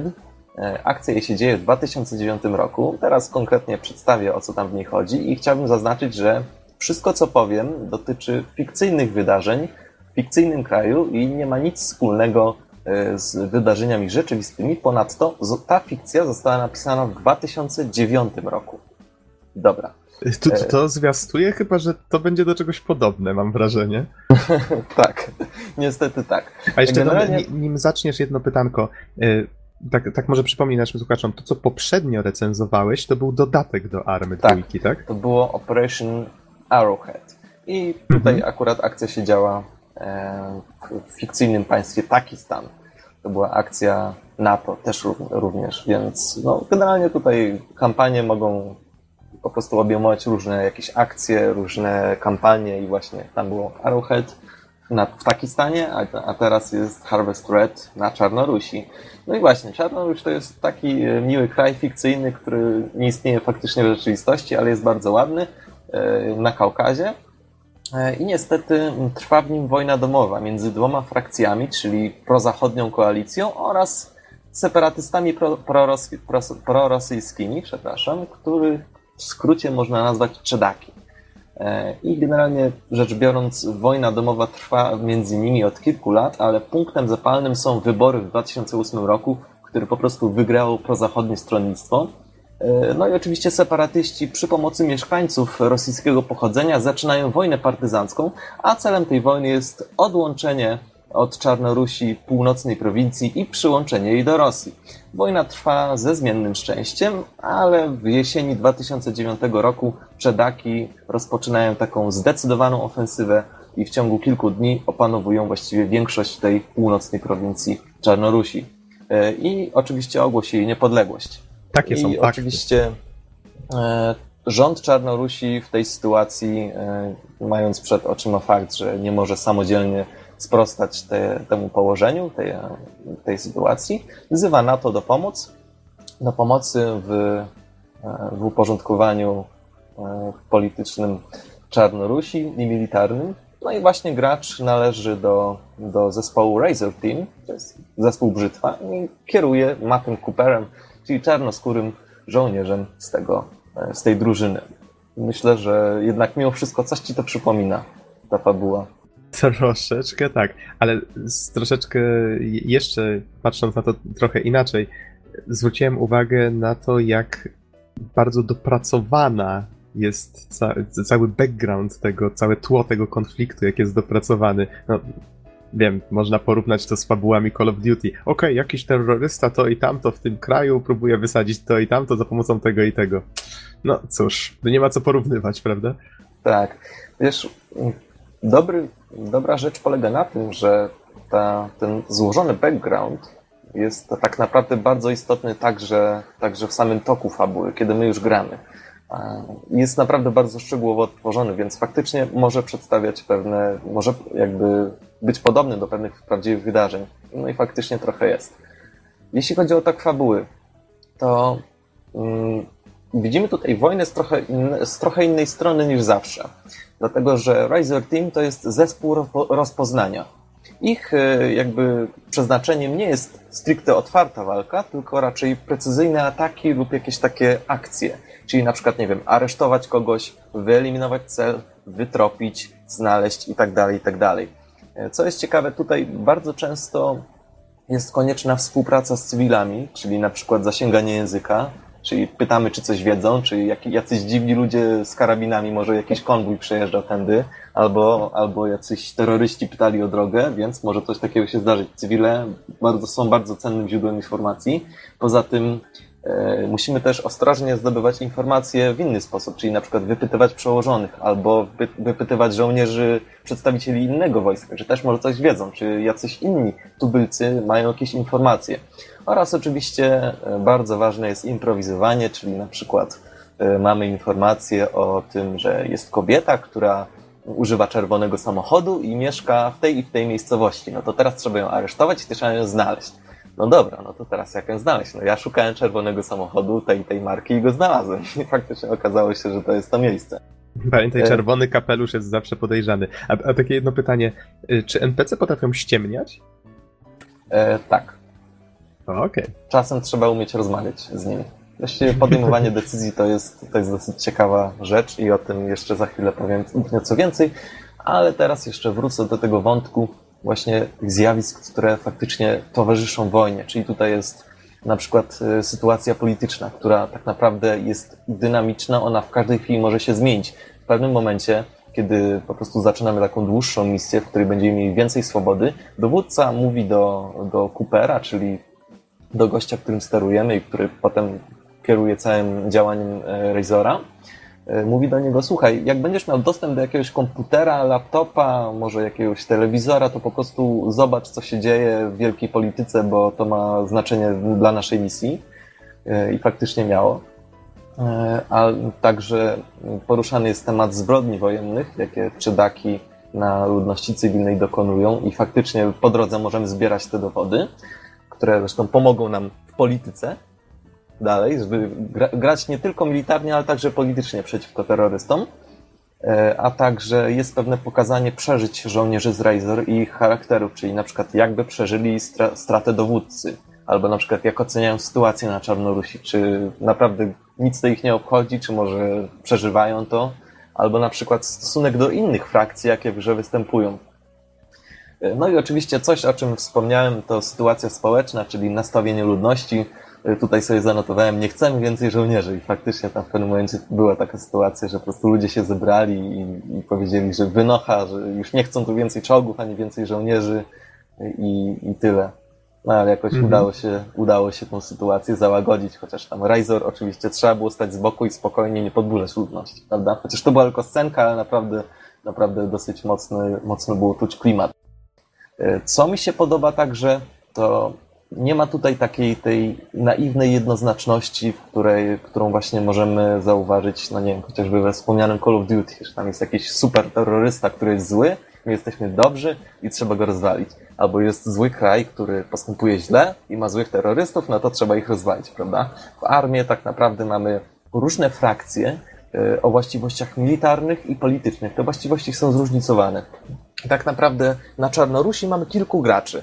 E, gracz numer jeden to jest NATO, czyli misja pokojowa, która ma zwalczyć terrorystów Czedaki. Czedaki to są separatyści, tak jak wspomniałem, którzy oczywiście chcą e, północną prowincję odłączyć i przyłączyć ją do Rosji. Z kolei mamy jeszcze CDF, to są wojska czarnoruskie, które są jakby oficjalną siłą rządową na Czarnorusi, e, ale mamy także NAPA. Napa to jest partyzantka, ta, ta, one, oni są uważani za ekstremistów. E, I, i, z kolei, e, I z kolei tutaj jest dosyć ciekawa sytuacja, dlatego że z jednej strony CDF, czyli czarnoruskie siły, mogły zostać przekupione przez Czedaki i nie do końca można im ufać, a z drugiej strony właśnie Napa ma e, strasznie słaby wizerunek polityczny. Oni są traktowani niemalże na równi z terrorystami i jakby nie mają takiej oficjalnej siły politycznej.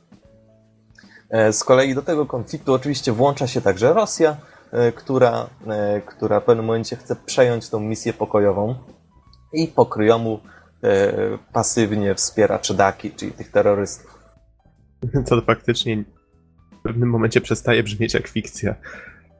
Więc wiecie, tutaj bardzo spodobało mi się, że w pewnym momencie gra tak wylewała nam taki kubeł zimnej wody na, na takie, wiecie, gorące myślenie, w sensie oni są źli, musimy ich dorwać, bo w pewnej sytuacji e, wojska NATO zostały zaatakowane przez wojska rosyjskie.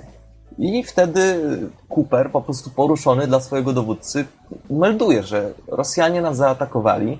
To jest niesamowicie zła sytuacja, bo politycznie to w ogóle wygląda tak, że dosłownie wojna zaraz będzie otwarta z Rosją.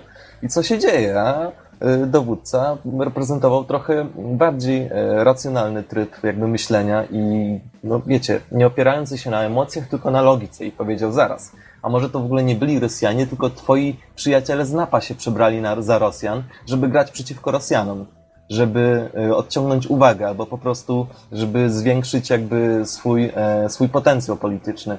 Więc tutaj naprawdę nie ma czegoś takiego jak dobrzy i źli, są tylko to właśnie to różne frakcje, i, e, jeśli chce się analizować tę sytuację, to na pewno nie powinno się robić tego na gorąco, dlatego że można się nieźle przejechać. Mhm. Brzmi bardzo fajnie. Fabuła oczywiście jest nieliniowa i co bardzo mnie, e, bardzo mnie e, pozytywnie zaskoczyło, gracz e, potrafi czasem nawet kompletnie kształtować przebieg misji, oczywiście i kampanii też. Dla przykładu, pierwszą misją jest, e, jest zlikwidowanie centrum komunikacyjnego Czedaki, które się znajduje w małej wiosce. No i plan jest następujący. Jest mały wypad e, nocą, mm, wtedy, kiedy do celu żołnierze zdążą, jakby, kiedy, zdo, kiedy żołnierze, przepraszam, coś mi się język plącze, kiedy żołnierze zdołają się zbliżyć do celu, zaznaczą go laserem, wtedy lotnicy będą mieli cel zaznaczony, żołnierze się wycofają, E, i nalot poleci dywanowy. Sytuacja jest właśnie tak wygląda i żołnierze muszą na lądzie się znaleźć, dlatego żeby, żeby po prostu piloci mieli visual w komputerach, czyli żeby po prostu mieli cel potwierdzony. Natomiast sytuacja wygląda tak, że wokół e, jest e, wioska, więc atak dywanowy mógłby ją zniszczyć całkowicie i mamy taką możliwość po prostu. Można zgłosić do dowódcy, że wykonanie takiego ataku jest dosyć ryzykowne i lepiej zrobić to w takim razie w inny sposób. No to Ale dowódca mówi... Faktycznie możemy, znaczy mamy wybór kwestii dialogowych? Tak, tego typu? Mamy Aha. wybór kwestii dialogu w tym momencie. Kontynuujemy tak jak, e, tak jak zaplanowane, czy po prostu zgłaszamy, że hej, coś tu jest nie tak, cywile mogą ucierpieć. Do, wtedy dowódca pyta, ja powiem może tutaj tą sytuację, żeby to nakreślić. To nie jest wielki spoiler, bo to jest pierwsza misja i to nawet nie wszystkie wybory w niej. Ale, ale wtedy dowódca pyta, no dobra, no to czy uważasz, że dasz radę to zrobić na piechotę, czy jest zbyt niebezpiecznie? No jeśli dasz radę, no to faktycznie możesz to zrobić ręcznie, oznaczyć cel i wtedy po prostu go samemu wysadzić za pomocą ładunków. Jeśli, jeśli odpowiesz natomiast, że jednak jest zbyt niebezpiecznie, żeby to robić y, na piechotę, no to kontynuujemy według planu. Przykład. Więc, y, więc bardzo mnie to cieszy, że, że po prostu gracz ma bardzo często realny wpływ na to, jak przebiegnie misja i, I faktycznie pojawia się wiele wątków. Na przykład, nie wiem, jest tam jakiś, jakiś gość, którego można uratować, ale no, wiecie, czasem sytuacja jest napięta i nie, nie ma zbyt wiele czasu. Albo na przykład, nie wiem, dowódca pyta, Razor, czy macie jeszcze siły? Całą noc walczyli, czy macie jeszcze siły coś jeszcze zrobić, czy już chcecie odpocząć? Więc, więc ten, więc są takie sytuacje, albo na przykład, nie wiem, nagle odezwie się do Razor jakiś agent, z którym możemy wybrać, czy możemy się spotkać i wysłuchać, co ma do powiedzenia, lub też nie. Albo jeszcze inna sytuacja, w której w której mamy, tak jak powiedziałem wcześniej, trzeba, tak jak powiedziałem wcześniej, trzeba też wyciągać od cywilów informacje, rozmawiać z nimi, dlatego że no, bez tego nie da rady. Cywile to są oczy i uszy tak naprawdę, e, a poruszanie się na obcym terenie też nie jest zbyt łatwe, więc czasem takie podpowiedzi, one są bardzo niedokładne, ale czasem takie podpowiedzi, że gdzieś na tych wzgórzach coś tu widzieliśmy, coś gdzieś tutaj jest jakaś baza, czy jakieś obozowisko. To może pomóc, ale niektórzy cywile są nieskorzy do pomocy, bo na przykład boją się o siebie i wtedy można wybierać na przykład, czy ich postraszyć, czy ich bardzo postraszyć i tak dalej, i tak dalej.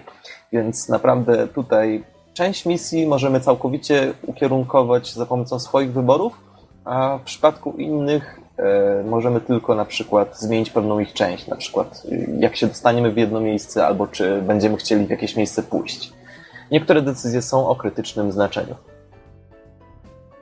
Mhm. Dobra, jeśli chodzi o sam gameplay, to tak jak już to wcześniej mówiłem na poprzednich podcastach i pewnie gdzieś tam krąży w głowie, w ogólnej świadomości, w Armie mamy do czynienia mm, Możemy sterować jednym żołnierzem z trybu pierwszej lub drugiej osoby, nie, trzeciej w zasadzie, czyli TPP lub FPP. TPP mhm. lub FPP i to tyle. Natomiast mamy jeszcze potem oddział Razor, który możemy kontrolować całkowicie, gdzie mają iść, jak mają wsiadać do pojazdów i tak dalej, czyli innymi słowy zarządzać całą misją Razor Teamu oraz ostatecznie możemy kontrolować właściwie całą armię e, która, która już działa nie tylko na powiedzmy kilometrze kwadratowym, na 10 kilometrach kwadratowych, ale na, na całych dziesiątkach kilometrów kwadratowych. Więc tutaj e, kompetencje, e, jeśli chodzi o dowodzenie, są rozszerzane i z biegiem misji gracz ma po prostu coraz więcej obowiązków. I to jest fajne, bo w sumie najpierw się przyzwyczajamy do, do sterowania, najpierw przyzwyczajamy się do tego, że po prostu bierzemy udział w misji, potem przejmujemy drużynę, a na końcu już jest no, otwarty konflikt. E, natomiast misje są bardzo zróżnicowane e, i pod względem e, czasu, jaki potrzebny jest do ich ukończenia, a i także zadań.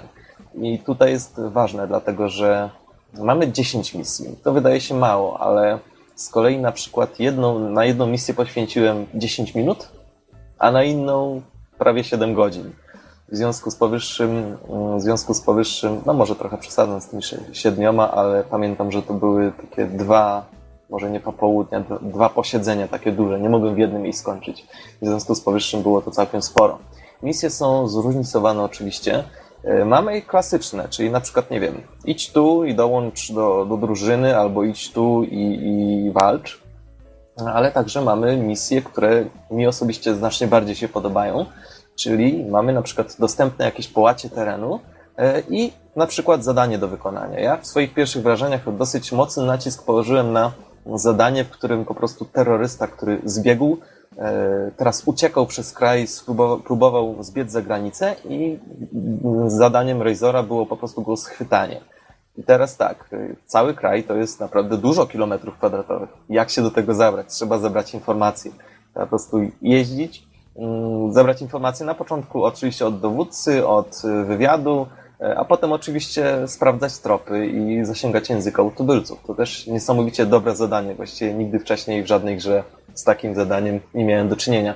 E, poza tym e, też bardzo ciekawe wydało mi się zadanie, w którym po prostu mamy też duże połacie terenu i powiedzmy tam siedem zadań do wykonania, czyli aresztuj tą osobę, aresztuj tamtą osobę, e, zlikwiduj te i te cele i tak dalej, i tak dalej. Właściwie to polegało nie tylko na tym, żeby zbierać informacje, także od tubylców, ale i organizować sobie czas pracy jakby, czyli na przykład jeśli mamy schwytać jakąś osobę i wywiad nam dał mniej więcej plan dnia, no to sobie patrzymy na zegarek, która jest godzina i jak sobie to ułożyć.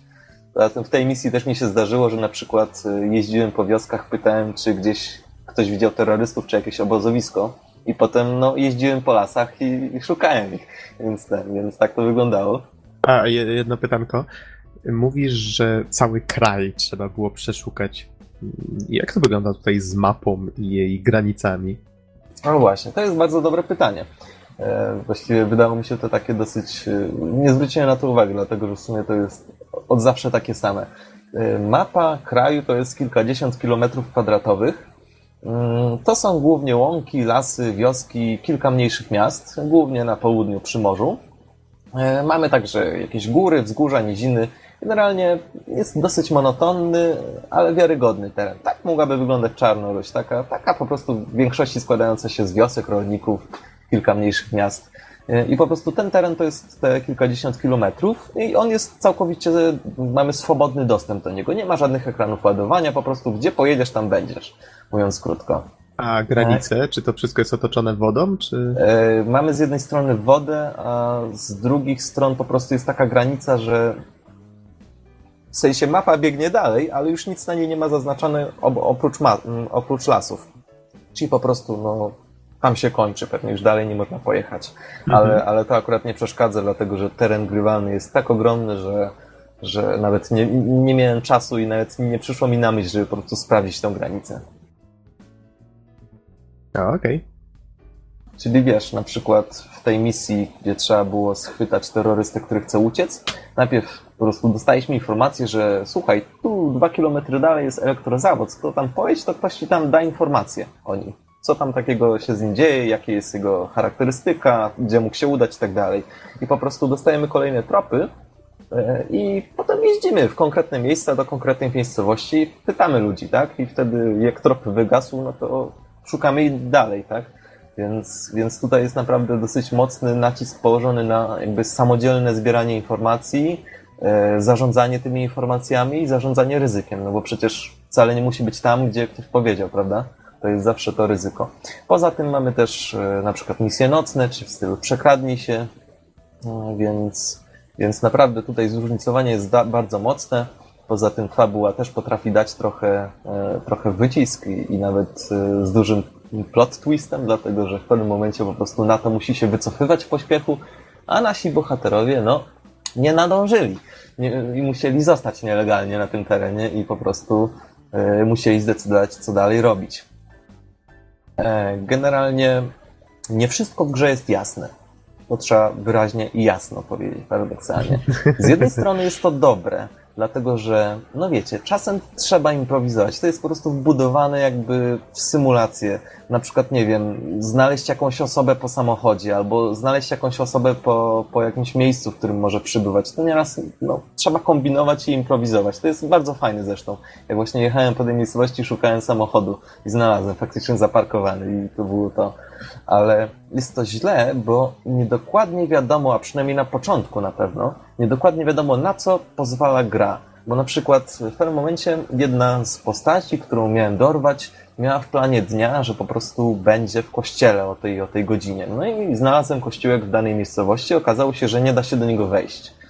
E, I teraz no, nie wiedziałem, co robić. Czy po prostu to jest, co, coś się zepsuło, e, czy że, że po prostu nie ma tej postaci przed kościołem, czy, czy po prostu tak ma być. I tu i ówdzie miałem do, do czynienia z tego typu z tego typu sytuacjami, że po prostu nie do końca wiedziałem, czy gra się zepsuła, czy, czy dalej jest wszystko w porządku. Oczywiście. Ro, rozumiem, że ten kościółek otwierał się tylko o konkretnych godzinach. Nie otwierał się w ogóle. Po prostu postać podejrzewam, że się pojawiała przed nim, kiedy wychodziła i znikała w nim, kiedy wchodziła. I dlatego no tutaj jest, jest to pewne, pewne zamieszanie, dlatego że do jednych kościołów, do konkretnych modeli kościołów da się wejść. Więc być może szukałem w nie tym kościele, tego nie jestem też pewien, albo po prostu, tak jak y, głosi moja teoria, że, mm, że postać znikała w tym kościele na określoną ilość czasu. Więc tutaj pewnych rzeczy niestety nie jestem pewien i to jest pewna wada niestety, dlatego że, dlatego że myślę, że pomimo wyzwania, jakim jest na przykład zarządzanie ryzykiem i tak dalej, powinny być pewne granice ustalone, na co pozwala silnik gry i co uwzględnia. Bo czasem to naprawdę było, było małe zamieszanie. Po prostu nie wiedziałem, czy gra się zepsuła, czy działa dobrze. No, teraz, e, jeśli masz jakieś pytanko na temat tej, dotyczące tej części, o której mówiłem, to wal śmiało, jeśli nie, to zaraz przechodzę dalej. Myślę, że możemy lecieć dalej. Dobra. E, punktem krytycznym całej serii już od Operation Flashpoint z 2001 roku jest dowodzenie. E, niektórzy twierdzą nawet, że gra jest fajna do momentu, w którym dostajemy no, jakiś taki ludzi pod sobą, więc wtedy już, już nie jest fajne, dlatego że, mm, dlatego, że jest tym mały bałagan. Otóż e, mamy 10 kontekstowych menu, które przywołujemy przyciskami na klawiaturze od 1 do 0 i każdy z nich dotyczy innych funkcji, czyli na przykład, nie wiem, tam e, funkcje o, e, o stylu ataku, czyli na przykład engage at will, hold for fire, open fire i tak dalej, albo na przykład menu kontekstowe informujące o dostępnych celach, które są blisko menu kontekstowe o formacji i tak dalej, i tak dalej. Tego jest 10. Ja nigdy nie pamiętam tego wszystkiego i z większości nawet nie korzystam, bo po prostu nie jest to mi przydatne. Żołnierze sztucznej inteligencji naprawdę zachowują się w większości przypadków całkiem ok. Mówię tutaj o zarządzaniu Razor Teamem, czyli trzema ludźmi. Po prostu w momentach, kiedy misja jest stealth, to po prostu ustawiam ich, żeby nie strzelali, żeby, żeby powiedzmy padli, tak jak ja padłem na ziemię i się czołgali, więc po prostu oni wiedzą, co robić. Kiedy, na, kiedy mają natomiast włączony tryb e, engage at will, to po prostu wystarczy, że wystarczy, że za mną idą w szyku i po prostu oni już wiedzą też, co mają robić. Jak zobaczą przeciwnika, zaczną, zaczną strzelać, więc jest to dobre. Natomiast dowodzenie armią jest już e, nieco trudniejsze. E, została dodana w Operation Arrowhead e, takie dowodzenie generalne, że po prostu mamy normalnie na dole ekranu żołnierzy, których po prostu zaznaczamy od F1 do F10. Natomiast w generalnym dowództwie to wygląda tak, że po prostu wciskamy Ctrl i spację i wtedy mamy od 1 do 10 poszczególne oddziały. Natomiast nie jestem pewien, czy to mm, nie, to raczej też jest, funkcjonuje w Armii 2. Po prostu wtedy mam na przykład zamiast jednego czołgu z poszczególnymi ludźmi mamy całą dywizję czołgów, którą sterujemy, prawda? Albo całą, całą powiedzmy, piechotę zmechanizowaną w ciężarówce. Natomiast mm, kiedy ja doszedłem do misji, w których trzeba było kontrolować już większej ilości ludzi, kontrolowałem 130 ludzi, to, e, to niestety nie wiedziałem po prostu, jak e, wyprodukowaną jednostkę przełączyć w tryb, e, żeby powiedzmy 10 ludzi się połączyło w jeden oddział i żeby było jako jedna ikonka. Nie miałem zielonego pojęcia, jak to zrobić i musiałem sterować nimi osobno. E, nie, nie był to jakiś większy problem, dlatego że po prostu F1 F10 powiedzmy wysyłam ich w jedno miejsce, prawda? Oni już będą wiedzieli, co robią. Natomiast, e, natomiast problem pojawiał się, kiedy na przykład chciałem wyprodukować 20 czołgów. No to wtedy każdy czołg ma trzy osoby w załodze. Jednym z nich jest kierowca. Czyli, mm, żeby wydać, powiedzmy, rozkaz 10 czołgom, to wtedy tak, wybieram sobie, powiedzmy, wybieram sobie każdego kierowcę z każdego czołgu, czyli tam powiedzmy F7, F9, F10, F12, żeby przewinąć listę, F3, F7, F9, przewijamy listę, F2, F5, F8 i wtedy dopiero wyznaczam im, y, wyznaczam miejsce, w które mają iść, wtedy Cooper mówi tam pierwszy, piąty, dziesiąty, jedenasty, trzynasty, dziesiąty, tam dwudziesty drugi, dwudziesty piąty, trzydziesty pierwszy. Ruszcie się do punktu tego i oni wtedy się ruszają. No i to jest okay, że się ruszają. Natomiast, y, natomiast w momencie, kiedy na przykład mamy taką sytuację, że mamy 10 czołgów i chcemy zająć miasto, bo to może za, za chwilę też powiem o tym trybie, bo, bo to w sumie to warto. I chcemy zająć miasto. No to wtedy wysyłamy te 10 czołgów w 10 różnych miejsc. Po żeby zajęli bunkry, które się tam znajdują. Wtedy tam powiedzmy piąty idzie w miejsce 1, siódmy idzie w miejsce 2, jedenasty idzie w miejsce 3, potem tam 23 idzie w inne miejsce i tak dalej, i tak dalej. Oni wszyscy sobie tam jadą i się ustawiają, miasto jest powiedzmy zdobywane. Ale to wszystko się robi z trybu mapy. W sensie można to robić jakby patrząc na, na pole bitwy, ale jest to bardzo niepraktyczne. W mapie po prostu mamy wszystko z góry, widzimy wszystkie jednostki, więc, więc jest ok. Natomiast problem z, z, pojawia się wtedy, kiedy chcemy jedną z tych jednostek. Powiedzmy, widzę ten czołg na mapie, chcę go przesunąć, bo powiedzmy, żeby wspomógł inny. No to teraz, który on ma numer? Nie wiem, który ma numer, dlatego że na mapie, na mapie jest właściwie podświetlony powiedzmy T72, ale nie ma podany żołnierze z jakimi numerami siedzą w środku. Czyli e, nie da rady w tym trybie przesunąć konkretnego czołgu w dane miejsce, bo nie wiesz, który to jest, mówiąc krótko. E, natomiast e, jeszcze inne problemy z SI. Kiedy rozkażemy na przykład 10, 10 pojazdom pancernym przejechać powiedzmy 10 km do innej miejscowości, no to okej, okay, oni dojadą. Mają domyślny tryb y, formacji V, czyli clean. To jest właśnie taka literka V. I po prostu jadą w tej formacji. E, przy czym jest to strasznie trudne, kiedy na przykład mają jechać po ulicach, e, kiedy mają jechać y, po wąskiej drodze, wokół której są drzewa. No i jakby twórcy o tym pomyśleli, bo, y, bo wtedy pojazdy automatycznie przełączają się w kolumnę Tyle, że problem polega na tym, że zanim się przełączą w tą kolumnę i zanim zmanewrują tak, jak trzeba manewrować, to będą się na sobie zacinać, będą się zderzać o siebie, no i generalnie potem bardzo łatwo poznać, którędy przejeżdżało wojsko, bo jest dużo powalonych drzew, mówiąc krótko. Natomiast, y, natomiast no niestety są to pewne trudności. Jest ten tryb generalnego dowodzenia niby, w którym po prostu pod jedną ikoną masz ilość wojsk, ale niestety w tutorialach żadnych nie było żadnej informacji, jak ich połączyć. Y, a poza tym, poza tym e, traktowanie ich jako jeden oddział też sprawia pewne trudności, dlatego że wtedy, wtedy po prostu wszystko robią w szyku, a jak robią wszystko w szyku, to wyobraź sobie 10 czołgów, które e, jadą od siebie w odległości 5 metrów w literze V i nagle mają wjechać do miasta. Miasta nie ma już wtedy praktycznie. więc, więc są te, tego typu problemy. E, właśnie w tym trybie strategicznym, to ja wyjaśnię tylko króciutko o co chodzi w nim. E, gdyż tak, mamy mm, jakby swoją bazę, w której jest HQ, czyli jakby główne dowodzenie, i możemy sobie budować e, za pieniądze, oczywiście nie za GOG pieniądze, tylko za pieniądze, budować różne budynki, czyli na przykład piechota, jakaś tam lekka fabryka, to, to są oczywiście takie, wiecie, namiotowe e, do składania, tak bardziej symbolicznie przedstawione budynki, do, do pojazdów, do cięższych pojazdów, jakiś serwis pojazdów i tak dalej, i tak dalej.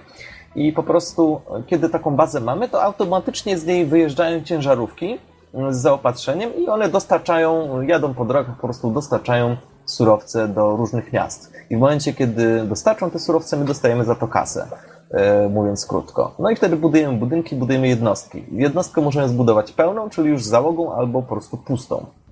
E, I, I w ten sposób e, w ten sposób organizować. Czyli na przykład jeśli mamy ludzi, a chcemy tylko czołg pusty, no wtedy, wtedy produkujemy czołg pusty.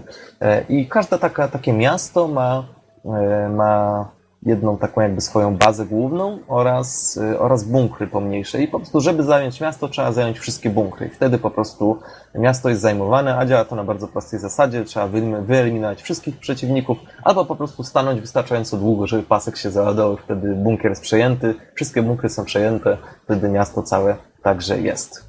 I wtedy jest traktowane jako sojusznicze, dostajemy za to dodatkowo pieniądze, ale także zwiększa się zasięg i ilość e, transportów, którymi dysponujemy.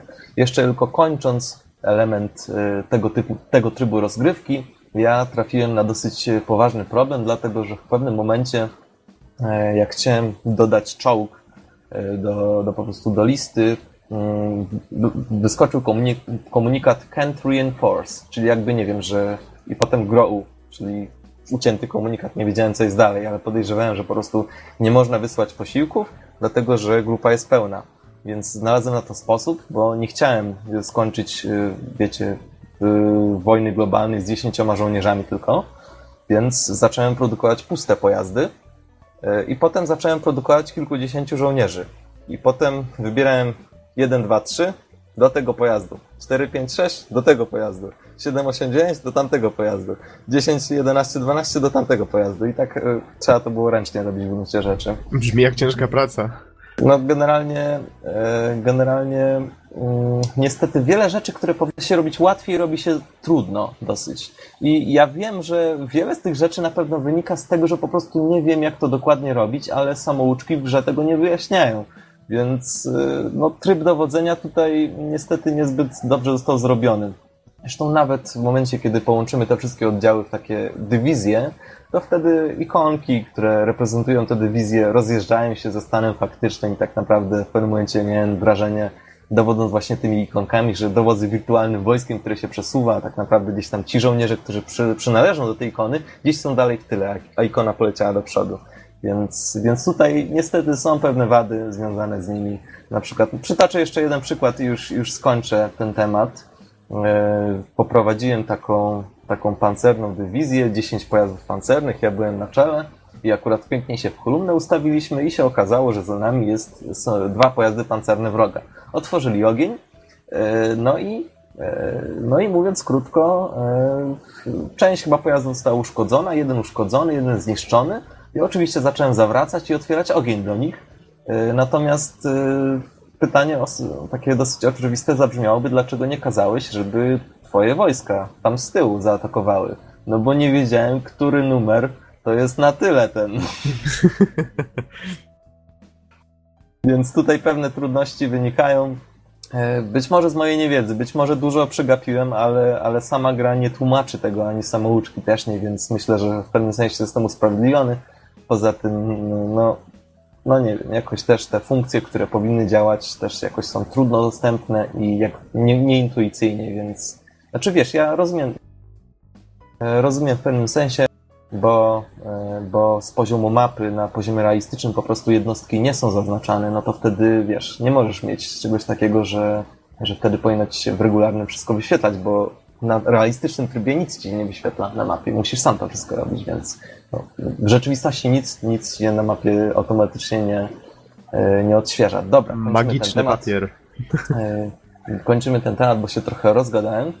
Szybciutko tylko powiem o paru rzeczach. E, grafika i efekty, oczywiście tutaj jest mocny realizm, kolory mają stosunkowo niskie nasycenie, e, więc, więc faktycznie to wygląda faktycznie jakbyśmy byli tam w jakimś lesie czy w jakiejś wiosce. Mamy tutaj takie efekty wzrokowe, czyli na przykład jak patrzymy pod słońce, to wtedy na przykład, nie wiem, drzewa, które, przez które bije słońce są takie raczej czarne, efekt oślepienia, e, nawet latające owady. Poza tym, poza tym bardzo fajnie, realistycznie wygląda kurz, dym wystrzałów, jak czołg walnie, to naprawdę zamiata wszystko na 10 metrów, yy, całą, yy, całe podłoże. Więc tutaj naprawdę, więc naprawdę e, tutaj twórcy postarali się, żeby wszystko fajnie wyglądało, żeby naprawdę przypominało realizm. I to jest naprawdę w porządku. Poza tym gra jest bardzo stabilna, nawet kiedy miałem tych 100, 134 żołnierzy, to tam mi gra spadła chyba do, do 20 FPS-ów i, i nadal działało dobrze, nic się nie zawiesiło, ani razu, więc good job. Ja tu patrzę, o... sobie na, patrzę sobie na screeny właśnie przez cały czas, jak mówisz, i faktycznie wygląda to bardzo ładnie mhm. Jeśli chodzi o muzykę i dźwięki, to voiceover niestety w większości jest dosyć okropny. Kilka postaci zostało super zdubbingowanych, ale inne po prostu disrespectful, shameful, mówiąc krótko. ale mówimy o polskim dubbingu, czy? Nie, nie, o oryginalnym dubbingu, ale to jest, to jest jakby bolączka ogólnie całej serii, bo już nawet w pierwszej grze to samo występowało, po prostu słabe dubbingi były niektóre. Niektóre są fajne, w Armii Dwójce, ale niektóre po prostu do wymiany. Poza tym dźwięki są bardzo dobre, całkiem realistyczne. Muzyka natomiast jest okazjonalna e, i nie ma większego znaczenia. Chyba Agnieszka u mnie kichnęła na, na zdrowie.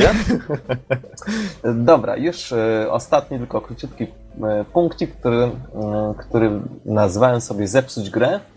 To są pomniejsze błędy, które występują, czyli jakieś takie, wiecie, z nieprawidłowym ustawieniem kamery i tak dalej, i tak dalej. To są takie rzeczy, które nie wpływają na dobrą sprawę na rozgrywkę, ale ja jakoś, jakoś ostatnio zwracam uwagę na takie rzeczy. Poza tym e, można, w jednej misji udało mi się pominąć węzeł fabularny, nie wiem jak, ale mi się udało.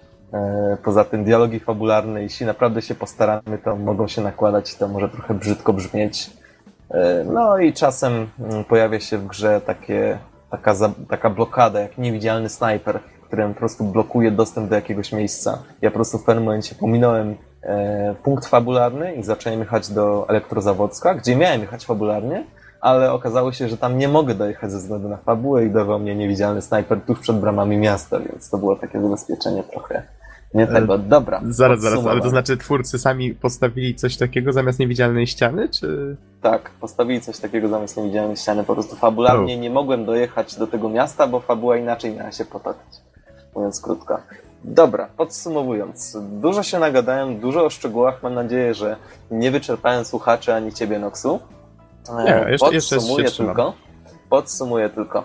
E, generalnie Arm Advice to złożony symulator, e, ale da się go nauczyć i w gruncie rzeczy naprawdę daje całe mnóstwo satysfakcji. On oczywiście obejmuje operacje wojskowe, ale i, uwaga, zjawiska towarzyszące, co bardzo mocno podkreśliłem.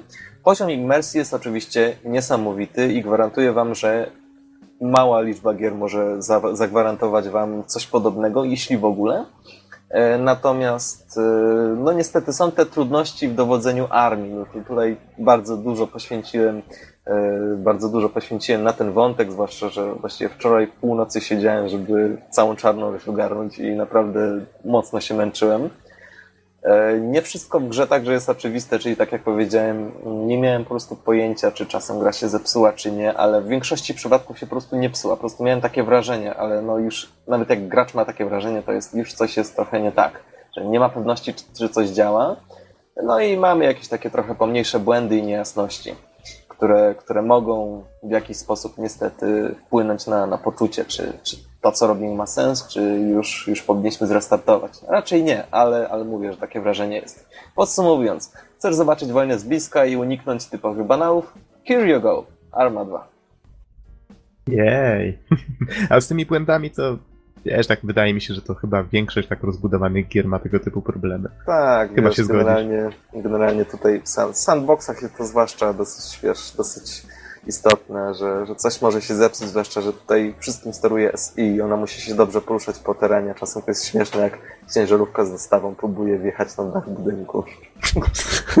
ale, ale i, i raz się jej prawie udało, już była, już była tak w 60 stopniach przechylona, już, te pierwsze koła Wow. przednie dotykały dachu, ale, ale prostując, y, można takie artefakty zobaczyć, ale w gruncie rzeczy gra zawsze z tego wychodzi obronną ręką. W sensie, nie wiem, chwilę postoi, chwilę się może gdzieś zablokuje, ale w gruncie rzeczy dojedzie. Więc to jest najważniejsze, że raczej się nie psuje. Może to trochę potrwać, ale będzie działo. Mhm. No to jak? Kończymy już na dzisiaj? Myślę, że tak, chyba że masz jakieś pytanko oczywiście. Nie, wydaje mi się, że raczej rozwiałeś wszelkie wątpliwości. A, może chociaż jedno. Powiedz mi, yy, bo pamiętam ten dodatek był samodzielny, tak? Tak, to był samodzielny I- dodatek. Ile stosunkowo czasu zajął ci dodatek, a ile pełna gra? Dodatek zajął mi około dwa razy mniej czasu. Może nawet mniej. Do, I mm, ile- pełna ile gra było? jest. y, Dodatek miał, kurczę, nie wiem, z 8 godzin i miał około 10 misji.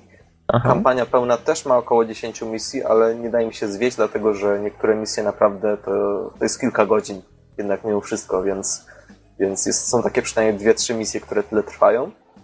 Ym, może nawet więcej i dlatego ten czas się wydłuża. Okej.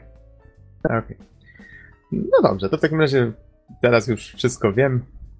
Wydaje mi się, że najwyższy czas kończyć, bo jednak troszeczkę już czasu minęło. Więc- Rozgadaliśmy się dzisiaj mocno. No, ale wydaje mi się, że też było o czym. Więc dziękujemy wszystkim bardzo za uwagę i do usłyszenia w następnym odcinku. Mam nadzieję, że będziemy już w trochę większym składzie. Na razie. Cześć, cześć.